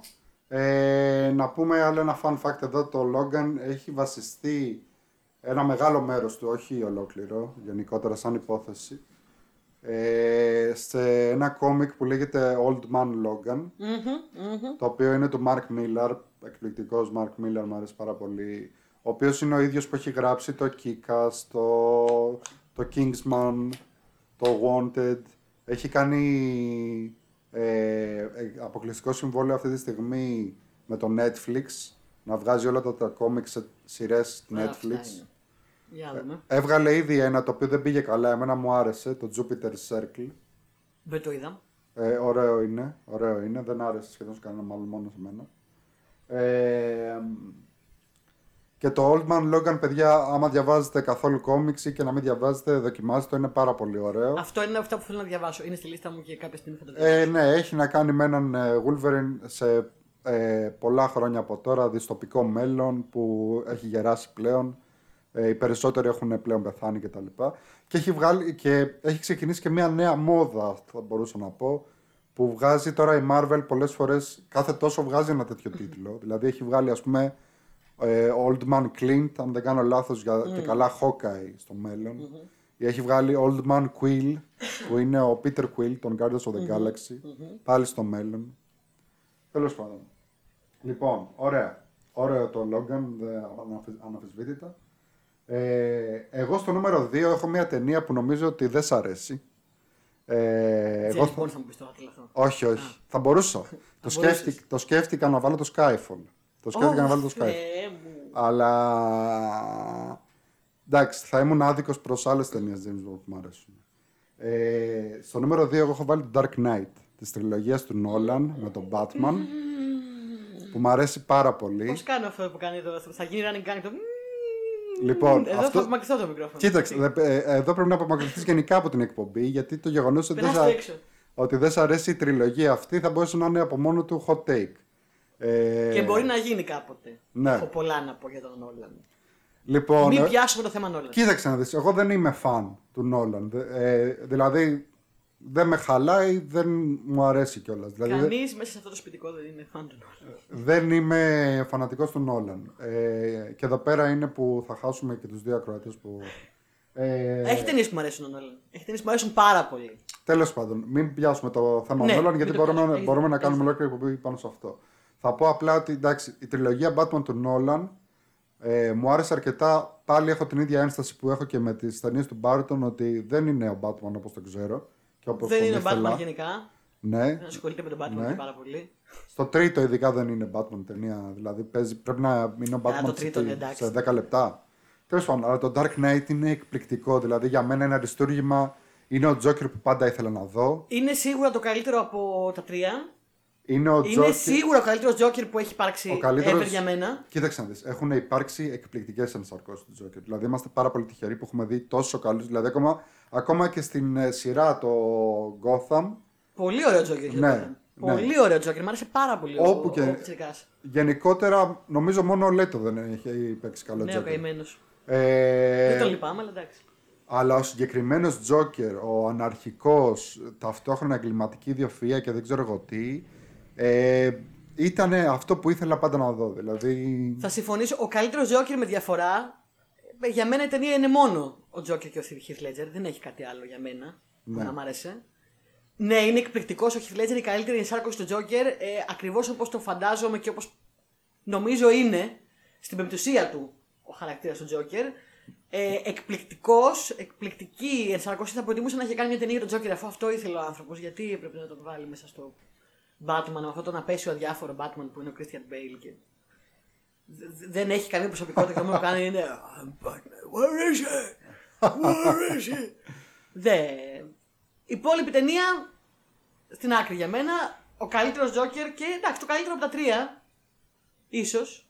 ναι. Δεν ήταν και άσχημο το ένα, το τρία δεν βλέπετε. Πρέπει να κλείσει τον εγκέφαλό σου. Καλά, Είσαι ναι, σαν ναι. ναι, στον εγκέφαλό σου για να το δεις. Ε, για μένα, αλλά ναι, όσο αφορά τον Τζόκερ, ό,τι καλύτερο υπάρχει. Και δεν Τέλος ξέρω αν πάντων. θα υπάρξει. Ωραίο, ωραίο. Λοιπόν, και πάμε στο νούμερο 1. Έχω, έχω μια μικρή εντύπωση ότι έχουμε το ίδιο νούμερο 1. Δηλαδή, αν δεν έχουμε το ίδιο ρετάσο, δεν ξέρω τι κάνουμε παρέα. Δεν γίνεται. Δεν, Ναι, θα, ναι. Θα, θα, πολεμήσω μέχρι τέλους. Δεν υπάρχει καλύτερο sequel στην ιστορία των sequels. Λοιπόν, ωραία. Τότε πα- αφού. Ε, Να το πούμε με το 3, λέει. Να το πούμε με το τρία. Για να πούμε άλλο. Επίσης, να το πούμε με το 3, πιστεύω ότι έχουμε το ίδιο. Λοιπόν, 1, 2. Στον Terminator 2. φάκια πάμε σε. Όχι, Terminator 2. ναι, εννοείται. Εννοείται πως. Ε, ε, εννοείται πως το Terminator 2 είναι το απάβγασμα των Το sequels. απάβγασμα. Παύγασμα είσαι και φαίνεσαι. Είσαι και φαίνεσαι. Απάβγασμα. Εντάξει. Ε, μία από τις μεγάλες αγάπη της ζωής μου κινηματογραφικά, το Terminator 2. Ε, το είδα παιδί. Δεν σταμάτησα να το βλέπω ποτέ. Ε, το λατρεύω. Η καλύτερη ταινία δράσεων των εποχών, αν μπορούμε να βάλουμε μία στο νούμερο 1. Το καλύτερο sequel των εποχών, αν μπορούμε να πούμε ότι υπάρχει ένα καλύτερο. Η καλύτερη ταινία του franchise σίγουρα. Καλύτερη από την πρώτη σίγουρα, αν και η πρώτη είναι πάρα πολύ καλή. Είναι και αυτό ένα λίγο σαν το. Είναι σαν το Alien. Aliens. Είναι Ναι. λίγο κάτι άλλο. Ναι. Ε, πάρα Δεν πολύ. τυχαίο που είναι πάλι Κάμερον. Είναι και πάλι Κάμερον, ναι.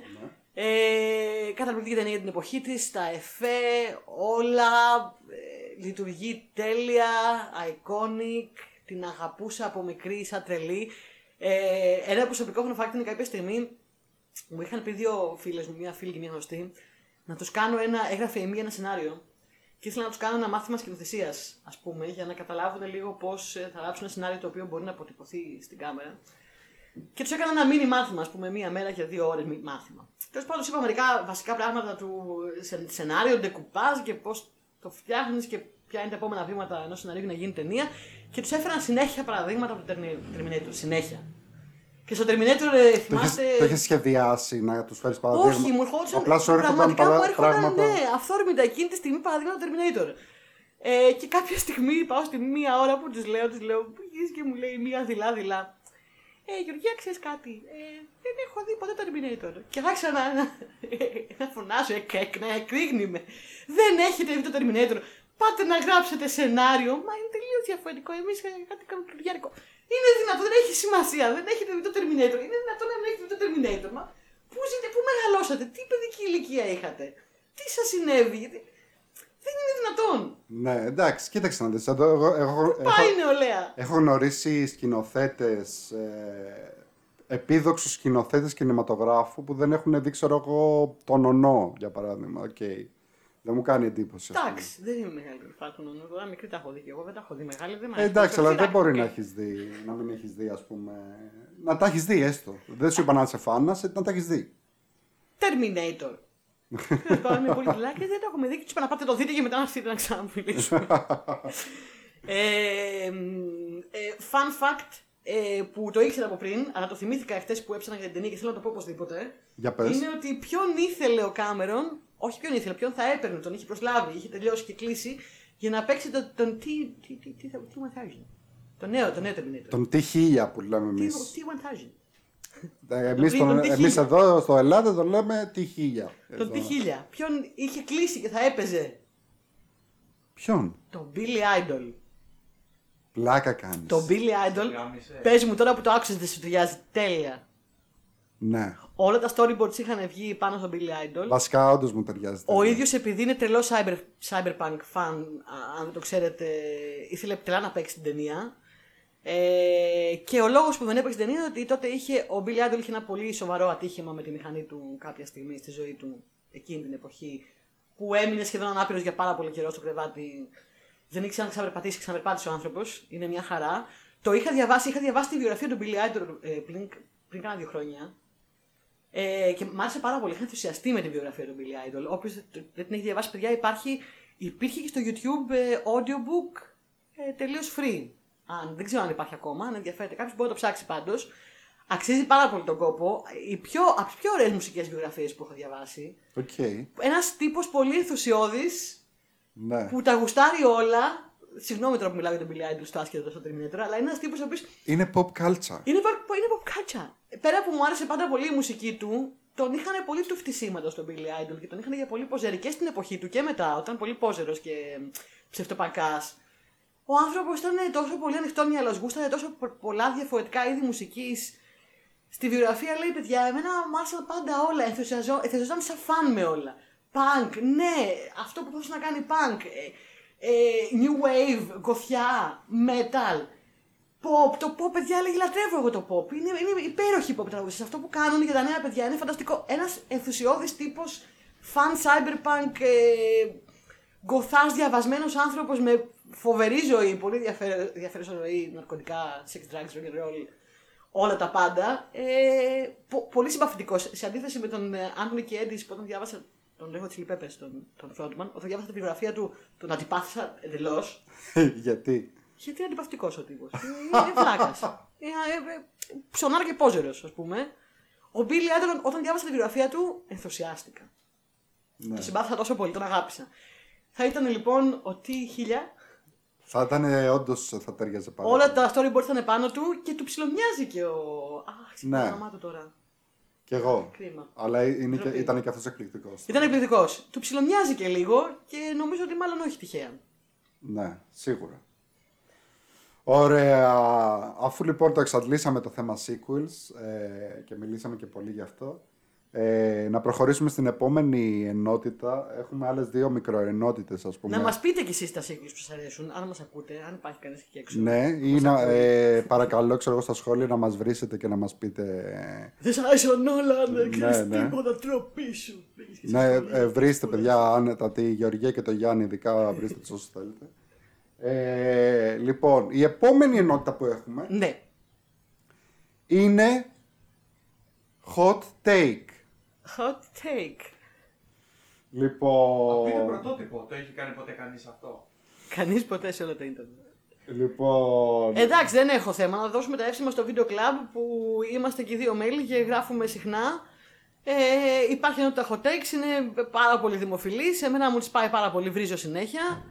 Και γιατί να μην ε, βριζόμαστε και εδώ στο podcast; Γιατί κάνουμε podcast άλλωστε; Γιατί να μην μαλώνουμε, για να μην τσακωνόμαστε; και για να με λέει ο κόσμος. λοιπόν, θα ήθελα να σας πω παιδιά ότι το hot take που διαλέξαμε για σήμερα ε, ήταν το hot take που πήγε, ήταν η Yoko Ono των hot takes. Ήταν αυτό που πήγε να διαλύσει αυτό το podcast πριν καν ξεκινήσει. Γιατί μου το είπε η Γεωργία και είπα εντάξει λοιπόν ε, σταματάω, φεύγω και δεν συνεχίζω άλλο.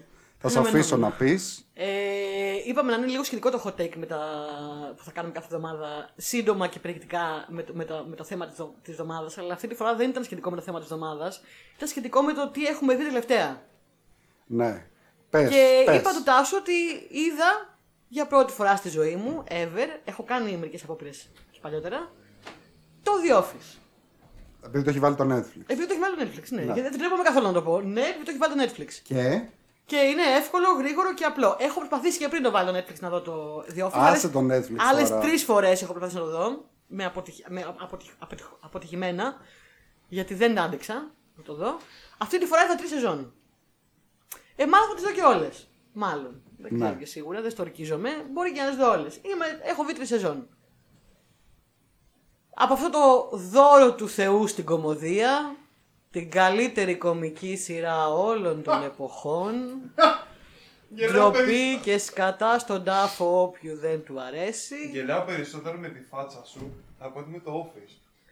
Και θα πω σε αυτό το σημείο, με περηφάνεια, εντάξει, όχι με πολύ περηφάνεια, ότι εμένα το office, παιδιά, δεν μου πολύ άρεσε. Δεν τρελάθηκα. Δηλαδή, σιγά ρε παιδιά τώρα, που είναι αυτό ό,τι καλύτερο έχει δώσει κο- η κομμωδία στο, στην τούτη, στη μάτη τούτη γη. Δηλαδή, ας ηρεμήσουμε λίγο. Έχουμε δει community και χίλια δύο άλλα πράγματα και θα αποθεώσουμε το The Office. Δηλαδή, δεν είναι κακό. Δεν είναι και φανταστικό. Εγώ γενικά, να πούμε σε αυτό το σημείο, ο Τάσος με κοιτάει έτοιμος να μου ορμήξει. Έτοιμος. Με κοιτάει με αποδοκιμασία πλήρη. Αυτό, αυτός ο ήχος που ακούς είναι όλα τα κλικ που κάνουν unsubscribe. Να subscribe. Γιατί τα ακούμε αυτό; Για να μαλώνουμε, παιδιά, γι' αυτό είμαστε εδώ, για να ανταλλάσσουμε απόψεις. Ε, για να μην τρέπονται οι άλλοι άνθρωποι, αυτοί οι άνθρωποι καταπιεσμένοι που είναι εκεί στο ίντερνετ με σκυμμένα τα κεφάλια και κρύβονται μέσα στα λαγούμια τους και δεν τολμάνε να βγουν έξω να μιλήσουν. Δεν τολμάνε να, δε- να έχουν το θάρρος να πούν Είμαι κι εγώ εδώ, υπάρχω. Και δεν μου άρεσε το The Office, γι' αυτό ήρθα εγώ εδώ για να τους απελευθερώσω όλους και να πω ότι εγώ Σιγά, σιγά βρε καλύση. η Γεωργία με το όνομα. Δεν, να σου πω κάτι. Σιγά βρες Σπάρτακε. Λοιπόν, πρώτον. Ε, δεν είμαι εύκολος στο χιούμορ. Ωραία, να το ξεκαθαρίσουμε αυτό, να το πούμε από τώρα, να το βγάλουμε από τη μέση για το μέλλον για αυτό το podcast. Είμαι πολύ δύσκολο στο χιούμορ, γελάω πολύ δύσκολα. Ε, δεν είμαι τόσο εύκολος άλλος ο κόσμος. Δεν μου αρέσουν πολύ συχνά πράγματα που τα βρίσκει άλλο ο κόσμος αστεία. Εγώ τα βρίσκω σαχλά και ηλίθια. Ένα. Δύο. Το cringe humor είναι δύσκολο. Είναι πολύ δύσκολο και αυτό πρέπει να μου το δώσεις. Δεν μπορεί όλος ο κόσμος να γελάσει πολύ εύκολα με το, με το cringe humor και το office βασίζεται στο cringe humor. Ωραία, ωραία. Λοιπόν, Το να πάμε, νιώθεις πάμε, άβολα. να, ωραία, πάμε να το πιάσουμε ένα-ένα. Ε, συμφωνώ και στο δίνω όντως ότι το Office έχει ένα είδος χιούμορ, αυτό το, το άβολο χιούμορ που λέμε, το οποίο δεν είναι εύκολο. Δηλαδή, κάποιου όντως τους κάνει να νιώθουν άβολα και δεν ε, τους αρέσει. Ε, εγώ συγκεκριμένα όταν το είδα, γιατί και εγώ έκανα πολλές προσπάθειες να το δω, γιατί η πρώτη σεζόν δεν, μου, δεν με τρέλανε. Ναι, γιατί έχει αντιπαθητικού χαρακτήρες και μετά το Ναι. κάνουν επίτηδες αντρές αυτό. Κάνουν τους χαρακτήρες πιο συμπαθητικούς. Όπως και και το Μάικλ να ειδικά πιο συμπαθητικό. Όπως, επίτηδες. ναι, όπως και να έχει, ε, εμένα, εγώ το λάτρεψα στην πορεία, να πω ότι ε, το λατρεύω το The Office, δηλαδή το θεωρώ όντως και εγώ από τις καλύτερες κομμωδίες που έχουν βγει ποτέ, όπως και ο περισσότερος πιστεύω κόσμος. Ε, και μάλιστα το πολύ ωραίο με το The Office είναι ότι εγώ όσο το έβλεπα ήξερα ότι στις τελευταίες σεζόν φεύγει ο Καρέλ. Το ξέρω, το ξέρω. Ναι. Ε, λοιπόν, αυτό που. Επειδή εγώ είχα ξενερώσει πάρα πολύ, γιατί λέω δεν, δεν βλέπετε χωρίς Steve Carell. Ε, α- α- ανακάλυψα, ας πούμε, αργότερα, μόλις έφυγε, ότι και οι υπόλοιποι είναι τόσο ωραίοι τύποι και χαρακτήρες και ωραίοι κομικοί, καλοί κομικοί, Έχει πολύ ωραίο καλό cast. Ναι. Πολύ καλό cast. που δεν μου έλειψε καν. Και Ε, όλοι γίναν διάσημοι έτσι, στην πορεία. Δηλαδή, Φυσικά. πραγματικά όλοι, φυσικά, όλοι γιατί λάψανε. είναι, είναι πάρα πολύ καλό. Είναι πάρα πολύ. Δηλαδή, εντάξει. Ε, εντάξει, οκ. Αυτό με το άβολο χιούμορ ε, στο δίνω. Οκ. Ε, Επίσης αυτό που είπες πριν από λίγο ότι ξεκινάει αλλιώς και λίγο μετά το κάνει λίγο αλλιώς, κάνει λίγο πιο συμπαθητικό τον Καρέλ, κάνει λίγο πιο συμπαθητικά τα πράγματα γιατί στην αρχή είναι λίγο, λίγο σκατάνθρωποι. Ε, και όταν ε, μ, νομίζω σε μια άλλη στιγμή της ζωής μου δεν μπορούσα να το δω εύκολα. Γιατί όταν έχεις υπάρξει σε περιβάλλοντα τέτοια. σε, Όπως όλοι. Όπως, όπως, όπως πολλοί. Ναι. σε δουλειά γραφείου όπως εμείς σίγουρα. Και έχεις ζήσει από κοντά τέτοιους κατανθρώπους και τέτοια σκατοψυχιά και τέτοιο κρίντζι περιβάλλον στην πραγματική σου ζωή. Ε, δεν είναι ούτε καλύτερο ρε φίλε να γυρίσεις σπίτι σου και να το βλέπει και σπίτι σου. Πιστεύω ότι πριν από κάποια χρόνια που ήμουν σε χειρότερες εταιρείες, σε χειρότερε δουλειές, δεν θα μπορούσα με τίποτα να το δω, μάλλον γι' αυτό και απο, αποτύχανα συνέχεια. Τώρα που είμαι σε ένα πιο ε, cool περιβάλλον, ε, εντάξει. Ε, τα, τα βλέπω λίγο πιο μακρινά, μου φαίνεται λίγο αστείο. Αλλά γενικά, εντάξει, πόσο αστείο μπορεί να είναι να βλέπεις λύνει του ανθρώπους να κάνουν. Ξέρεις ποιο είναι το θέμα; Ε, αυτό ήθελα να πω πριν. Ότι, οκ, στο δίνω αυτό, αλλά ένα άλλο πράγμα που δεν το λέω μόνο για σένα, το λέω γενικά. Γιατί δεν το καταλαβαίνω γενικότερα που το γράφουν πάρα πολύ στο ίντερνετ. Γιατί πολλές φορές όταν θέλουν να κοροϊδέψουν μια κομμωδία, όπως π.χ. ας πούμε κάθε δύο μέρες κάποιος ποστάρει ότι το Friends, τα φιλαράκια δεν είναι ωραία κομμωδία. Καλά, έχω κράξει. Και, ναι, ή το Big Bang Theory και τα λοιπά και δεν γελάμε και χαχα. Ή ξέρω εγώ ποστάρουν το ίδιο πράγμα, ε, ποστάρουν ας πούμε ένα μέρος ενός επεισοδίου χωρίς τα γέλια που ακούγονται στο background και σου λέει δεν είναι αστείο. Λοιπόν, ε, θέλω να ξεφύγουμε λίγο από αυτό το mindset, από αυτό το. Από αυτή την Όχι, ναι, μαζί σου. κατάσταση. Συμφωνώ μαζί σου 100%. Δεν είναι ότι δεν έχω γελάσει με το office. Γέλασα. Κοίταξε να δεις, θα σου, πω, Γέλασα, το, θα σου γέλασα. πω το εξής. Ε, εγώ δεν θεωρώ ότι για να είναι κάτι, να είναι μια καλή κομμωδία πρέπει να γελάς δυνατά, να κάνεις «Χαχαχαχα», να γίνεται κάτι ξέρω εγώ και Ναι, να ναι, ναι. πεθαίνεις να ξεκαρδίζεσαι. Ε, υπάρχουν κομμωδίες που δεν είναι αστείες και τις λατρεύουμε. Ε, εννοώ, όταν λέω δεν είναι αστείες, εννοώ ότι δεν ξεκαρδίζεσαι. Απλά το βλέπεις ευχάριστα. Και είναι ευχάριστο. Σου αρέσει αυτό που βλέπεις. Okay. Επίσης, το γεγονός ότι κάποιες, κάποιες sitcoms γυρίζονται μπροστά σε live κοινό και τα, τα γέλια τα βάζουν μέσα. Αυτά τα γέλια που λένε τα γέλια κονσέρβα. Που στις περισσότερες περιπτώσεις, ειδικά στις αμερικάνικες ομάδες, δεν είναι γέλια κονσέρβα. Είναι όντως το γέλιο του κοινού την ώρα που το γυρίζουν. Ναι, ναι, ναι. Και αυτό όμως είναι ε, μέρος. Δηλαδή, τι θέλω να πω.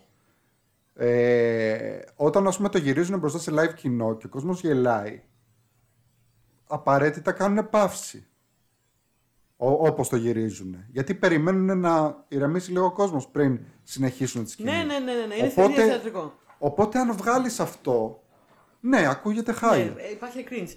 Κοίτα, τώρα για να μιλήσουμε σοβαρά και να μην είμαι, να μην είμαι έτσι για τη χάρη του έτσι και να μιλήσω σοβαρά, αυτό που συμβαίνει με μένα και το The Office έχει να κάνει ξεκάθαρα με το φαινόμενο expectations και reality όταν πρόκειται για κάτι το οποίο έχει βγει πολλά χρόνια, έχει αποθεωθεί πάρα πολύ και έχεις, έχεις ακούσει τόσα πολλά πράγματα πια που το έχεις στο μυαλό σου τόσο ψηλά που δεν γίνεται ποτέ το, η πραγματικότητα να ανταποκριθείς στο expectation που έχεις και αυτό πιστεύω ότι συμβαίνει με μένα. Γιατί δεν είναι ότι δεν γέλασα ή δεν πέρασα καλά, η δεύτερη σεζόν, έτσι. Και εγώ τα παρατάω πολύ εύκολα τα πράγματα που ξεκινάω, αν δεν μ' αρέσουν. Δεν έχω πρόβλημα κανένα να τα παρατήσω στη μέση. Δεν, τα βλέπω, δεν βλέπω τίποτα από ψυχαναγκασμό τα τελευταία πολλά χρόνια της ζωής μου.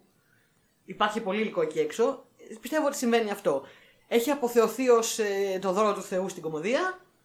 Ε, μ, δεν θα μπορούσε ποτέ νομίζω ό,τι και να γίνει να, να κάνει live up to, to the hype ε, για μένα. Ε, το βρήκα συμπαθητικό, διασκεδαστικό, όχι καταπληκτικό. Ε, και αυτό είναι η πραγματικότητα. Δεν είναι κακό να το πούμε. Δυστυχώς μερικά πράγματα τα βλέπεις πολύ αργά στη ζωή σου. Δεν θα μπορούσα να το έχω δει πιο νωρίς για τους λόγους που εξηγήσαμε. Και αυτό συμβαίνει. Ναι, Σας το οκ. χάλασα, δεν είναι hot take. Ήμουν πολιτισμένη. Σας την έφερα. Καλά να πάθετε. Λοιπόν, Ε, έχω μια ελπίδα για όταν, άμα το συνεχίσεις, τουλάχιστον το, το γεγονός ότι δεν το θες να, αποκλείω, δεν το αποκλείω. ότι θες να συνεχίσεις είναι κάτι θετικό. Ε, λοιπόν, ωραία. Ας προχωρήσουμε λοιπόν στην επόμενη ενότητα. Στην που τελευταία έχουμε. ενότητα, για να Τελευταία κλείσουμε, γιατί μας μιλάμε ενότητα. δύο ώρες. Δύο Είπαμε- επεισόδια θα κάνουμε τελικά. Εντάξει. Όχι, Θα πούμε στα ένα. δύο. Ένα, γιατί. Μία, μία, μία ώρα. Τέλος πάντων. Λοιπόν, τελευταία ενότητα και. Είπαμε να κλείσουμε με κάτι θετικό, κάτι ωραίο. Μπράβο. Και η τελευταία μας ενότητα είναι ε, Guilty Pleasures ε, Hidden Gems. Δηλαδή Yes. ένοχες απολαύσεις και κρυφά διαμαντάκια. Ε, θα έχουμε από δύο Από ένα. προτάσεις, από ένα, ένα ο καθένας, ε, μια, κα- μια πρόταση ο καθένας ας πούμε. Ε, αυτή τη βδομάδα θα αφήσω εσένα να πεις για, το, για την ένοχη απόλαυσή σου. Ναι, για να πεις το καλό καλό στο τέλος. Να κλείσουμε με κάτι πολύ πολύ πολύ καλό. Λοιπόν, ένοχη απόλαυση. Ντρέπομαι λίγο που θα το πω, αλλά αυτό είναι η ένοχη απόλαυση. Αυτό είναι το guilty pleasure. Ε, τι βλέπω τελευταία που ντρέπομαι που το βλέπω, αλλά είναι πολύ διασκεδαστικό και περνάω πολύ ωραία. Το βάζω για ύπνο, το βάζω για να φάω. Πολύ ευχάριστο. Το βάζω να πάει στο background. Είναι το The Circle. Το The Circle είναι reality, το έχει και το Netflix αυτή την εποχή, εξού και. Δεν τρεπόμαστε καθόλου ξαναλέμε γι' αυτό, που δυ- διευκολύνει τη ζωή μας. Ε, είναι το The Circle, είναι ένα reality στο οποίο ε, εν ολίγης και πολύ στα γρήγορα οι παίκτες ε, μιλάνε μεταξύ τους αλλά δεν βλέπονται. είναι, ο καθ- είναι όλοι στο ίδιο κτίριο σε ένα διαμέρισμα ο καθένας και μιλάνε στα social media του The Circle. Ένα popularity contest που ο πο- πιο, πιο popular και πιο social media Δηλαδή- τύπος κερδίζει. Διαγωνισμός με δημοφιλία. Δημοφιλ... Ναι, ναι. Στο οποίο το twist είναι ότι μπορείς να παίξεις ω ο εαυτός σου, μπορείς να παίξεις ως ένας άλλος, να κάνεις catfishing. Μπορείς να παίξεις άλλο φίλο, μπορείς να παίξεις κάτι τελείως διαφορετικό, μπορείς να. Δηλαδή, εξήγησα μας, Δημιουργήσεις- εξήγησα μας τι είναι catfishing. Catfishing είναι. Μιλάω στο ίντερνετ με κάποιον ε, και φλερτάρω σαν μια όμορφη γκόμενα, αλλά είμαι ένας μαντράχαλος. Ναι. Κάνω ότι είμαι κάποιος στο ίντερνετ που δεν είμαι. Ναι. Ε, και δημιουργούν κάποιοι. Κάποιοι παίζουν ως εαυτός του, κάποιοι παίζουν ως μια άλλη προσωπικότητα που δημιουργούν. Ε, πολλοί άντρε όπως φαντάζεσαι παίζουν ως γυναίκες. Ναι. Γιατί είναι πιο popular. Πολλοί που ας πούμε δεν είναι τόσο εμφανίσιμοι παίζουν, ε, χρησιμοποιώντας φωτογραφίες και χαρακτήρες κάποιου πιο εμφανίσιμου. Έχει ένα ενδιαφέρον όλο αυτό. Αν σε ενδιαφέρει αυτή η φάση, εγώ και το Catfish το έβλεπα την εκπομπή. Ε, μου φαινόταν φαν και αυτό μου φαίνεται και τα φαν. Η πρώτη σεζόν ήταν πολύ γλυκούλα γιατί δεν ξέρανε τι ακριβώς είναι και έπαιζε όντως, ξέρεις. Μία φάση έτσι εξερευνώντας και ποιος είναι catfish, ποιος δεν είναι catfish, ε, τι θα γίνει στο τέλος. Βλέπονται όλοι μεταξύ τους κάποια στιγμή τελικά και ανακαλύπτουν όλοι ποιος είναι ο άλλος. Επομένως έχει ενδιαφέρον. Το δεύτερο, η δεύτερη σεζόν που βλέπω τώρα είναι πιο, πολύ πιο cutthroat strategy και ε, σου γράφω Αχ Τάσο μου είσαι ο αδερφός μου για πάντα Είμαστε Circle Brothers μαζί μέχρι το τέλος Είσαι φανταστικός Η ενέργειά σου είναι φανταστική Και ταυτόχρονα ε, λέω στο Circle ε, Τι μαλάκας είναι αυτός ο Τάσος ρε φίλε Πω πω καραγκιός θα τον ψηφίσω να φύγει Τον συχαίνομαι ε, θα κάνω ε, εξατία εναντίον του, πιο ψεύτικος τύπος. Αχ, Τάσο μου, είσαι ο πιο αληθινός άνθρωπος εδώ μέσα, αυθεντικός, original energy, είμαι σίγουρη ότι δεν είσαι catfish.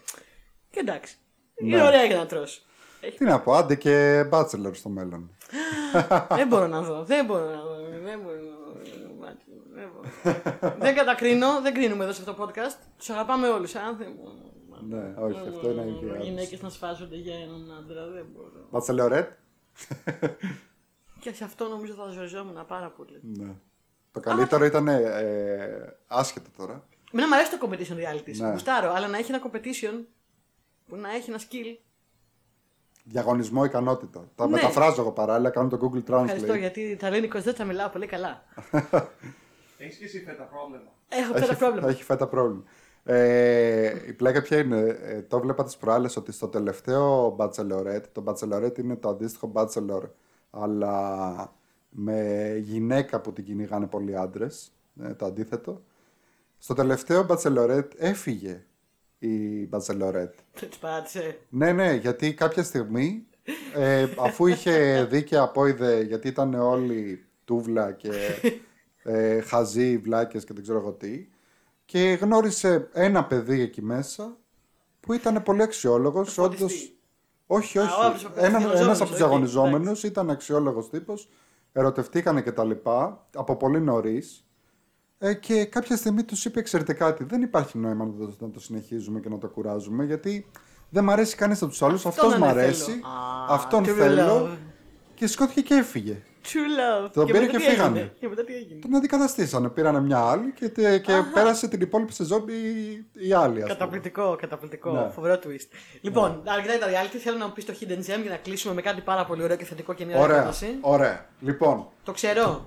Ε, πιστεύω, ναι, το ξέρεις και σε αρέσει πάρα πολύ. Το κρυφό Τέλεια. διαμάντι που θα δώσω, το έχω πει και σε άλλη εκπομπή νομίζω, αλλά είναι το πρώτο πράγμα που μου, μου έρχεται στο μυαλό όταν μου λέει κάποιος, ξέρω εγώ, ξέρεις κάτι που είναι, ξέρω εγώ, φουλ υποτιμημένο και δεν αρέσει σε κόσμο, μα- ή μάλλον δεν το έχει δει κόσμος ε, και θα έπρεπε να το ξέρουν όλοι και τα λοιπά, είναι το πρώτο που μου έρχεται στο μυαλό, είναι από τις αγαπημένες μου σειρές ever και είναι το The Get Down. The get down. The Get, The Get Down, παιδιά, είναι πραγματικά, βάλτε να το δείτε, είναι original σειρά του Netflix, την έφτιαξε το Netflix, οπότε δεν θα φύγει ποτέ, εκεί Και θα ο είναι. Buzz Lurman. Ναι, εν τω μεταξύ είναι λες και κάνουμε ολόκληρη διαφήμιση, δύο ώρες διαφήμιση για το Netflix. Τι ολόκληρη. να κάνουμε τώρα, ρε παιδιά, αφού Ναι. υπάρχει και έχει επικρατήσει. Ναι, λοιπόν, το The Get Down είναι Μία σειρά που είχε βγάλει το Netflix, δυστυχώς κόπηκε νωρίς, αλλά και πάλι είναι κάτι ολοκληρωμένο. Μπορείτε να το δείτε, μια χαρά. Είναι μια σειρά του Buzz Lurman που εμένα μου αρέσει πάρα πολύ. Ο Buzz Lurman είναι ένα σκηνοθέτης ο οποίος έχει κάνει και το Moulin Rouge, Μμμ, και έχει το κάνει το Great Gatsby, Gatsby και ναι. Έχει κάνει το Romeo and Juliet, Romeo and το Juliet. παλιό με τον DiCaprio και Τα την Claire οποία όλα δεν Danes. με τρελαίνουν, αλλά το The Get Down με τρέλανε. Εμένα μου αρέσανε και αυτά. Ο, δε, εντάξει, δεν θα πω ότι με τρελάνανε, οκ. Μ' αρέσει πάρα πολύ η αισθητική του, μ' αρέσει πάρα πολύ το στυλ του. Μ' αρέσει πάρα πολύ το γεγονός ότι αυτά που κάνει δεν είναι ακριβώς musical. Αλλά είναι λίγο αλλά, musical. αλλά έχουν πάρα πολύ το, Είναι βίντεο κλιπ. το στοιχείο του, της μουσικής. Τα αγαπώ τα βίντεο κλιπ. Ναι. Το The Get Down είναι μια σειρά που έβγαλε κάποια στιγμή μαζί με, με συμπαραγωγή τον Grandmaster Flash και τον Nas. Όσοι έχουν ακούσει έστω και λίγο hip hop ξέρουν, ας πούμε, Grandmaster Flash ήταν ένας από τους πρώτους DJ από αυτούς που εφήβραν το hip hop σαν μουσική. Ε, και ο Nas είναι ένας από τους μεγαλύτερους, ε, πιο τέλειους rappers όλων των εποχών. Απίστευτη μουσική The Get Down. Απίστευτη Απίστευτη μουσική. αισθητική. Έχει να κάνει ε, με τη Νέα Υόρκη των ε, 70s. Ε, εκεί που την περίοδο που πέθαινε η disco, που ήταν η μόδα, στη μόδα η disco και πέθαινε και ως νέες μόδες έβγαιναν τότε οι δύο μουσικά είδη, ήταν το punk και το hip hop, το, τα οποία και τα δύο νο- έχουν, ε, ε, καλά περισσότερο το hip hop φυσικά, α, ε, γιατί αυτό είναι και το θέμα ας πούμε της σειράς, ε, αλλά έχει και πάρα πολλά στοιχεία punk, Ακόμα και disco που ήταν ο πόλεμος με Ναι. το disco τότε. Ναι. Ε, και ε, εκπληκτική ιστορία, εκπληκτική αισθητική, εκπληκτικά σκηνικά, κοστούμια, τα πάντα. Ακόμα δεν πιστεύουμε ότι κόπηκε. Ναι, δε- δεν την είδε κανείς για κάποιο λόγο. Τέλειοι χαρακτήρες. Μια πάρα πολύ ωραία ιστορία αγάπης σε στυλ ε, Ρωμαίος και Ηλιέτα, ξέρω εγώ. Ε, πραγματικά δηλαδή... Όλα τα έχει. Όλα Ναι, τα έχει ναι. το The Get Down. Δείτε The Get Down. Είναι πα... Θα περάσετε υπέροχα. Όλα τα έχει. Κρίμα δηλαδή. Πραγματικά, Κρίμα, πραγματικά κρίμα. κρίμα. Και εκπληκτικό cast. Εκπληκτικό cast. Ναι. Γενικά, φανταστική. Μπράβο, μπράβο. Τάσο, είναι το καλύτερο hidden gem αυτό. Πολύ καλή πρόταση. Έχω και εγώ έτοιμο για την άλλη εβδομάδα. Τέλεια, τέλεια. Ωραία, ανυπομονώ για την επόμενη εβδομάδα. Εγώ πιστεύω ότι κάπου εδώ πρέπει να κλείσαμε μόλι μόλις περάσαμε τις Τις δύο, δύο ώρες. ώρες, μπράβο μας. Είχαμε πει ότι θα είναι μία ώρα μόνο. Το κάνουμε, ρε παιδί μου. Ένα part, δύο parts, δεν ξέρω. Ε, ελπίζω να σας άρεσε και στους δύο που μας ακούσατε. Ο ένα είναι χολύπτη και ο άλλος είναι αδερφή μου, ξέρω εγώ. Ε, η οποία δεν ξέρω αν θα αντέξει. Αν άντεξε η αδερφή μου μέχρι τώρα. δεν θα πω. ε, μ, Εμείς περάσαμε πάρα πολύ Περάσαμε ωραία. πάρα πολύ ωραία. Ε, νομίζω ότι είμαστε γεννημένοι. Είμαστε γεννημένοι γι' αυτό. αυτό είναι. Μ' αρέσει Αυτό- πρω- που πρώτα λες ας πούμε ότι μας ακούει α- α- ας πούμε ούτε καν η αδερφή μου και μετά λες είμαστε γεννημένοι γι' αυτό. Είμαστε οι τέλειοι podcasters. Δεν προσέχω Εντάξει, κανείς. Έγινε παθητικά επειδή νόμιζα ότι θα μείνεις στο είμαστε γεννημένοι. Πού ισχύει; Ναι. Μπράβο, Γιάννη. Μπράβο. Μπράβο. Ωραία, Ωραία η ωραία. τρόπη. Λοιπόν, Ωραία Να ενθάρρυνση. σου Ωραία. πω κάτι. παρακαλώ. Έχετε hip hop μπάντα και αντίπαλη hip hop μπάντα. Σας προσέβαλε στο τραγουδητή. Λοιπόν. και με αυτό λοιπόν το πολύ ωραίο, την πολύ ωραία παρέμβαση πλοκάμου και αρχαρία ε, κλείνουμε την πρώτη μας εκπομπή. Ευχαριστούμε πάρα πολύ όσους ακούσανε.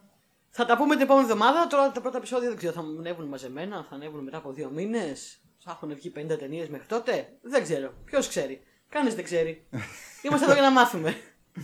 Ε, μέχρι τότε να μας ακούτε, κάντε subscribe Όπου θα τα ανεβάσουμε. όπου, ναι. Θα σας τα πούμε κάποια στιγμή που θα τα ανεβάζουμε. που θα τα ανεβάζουμε.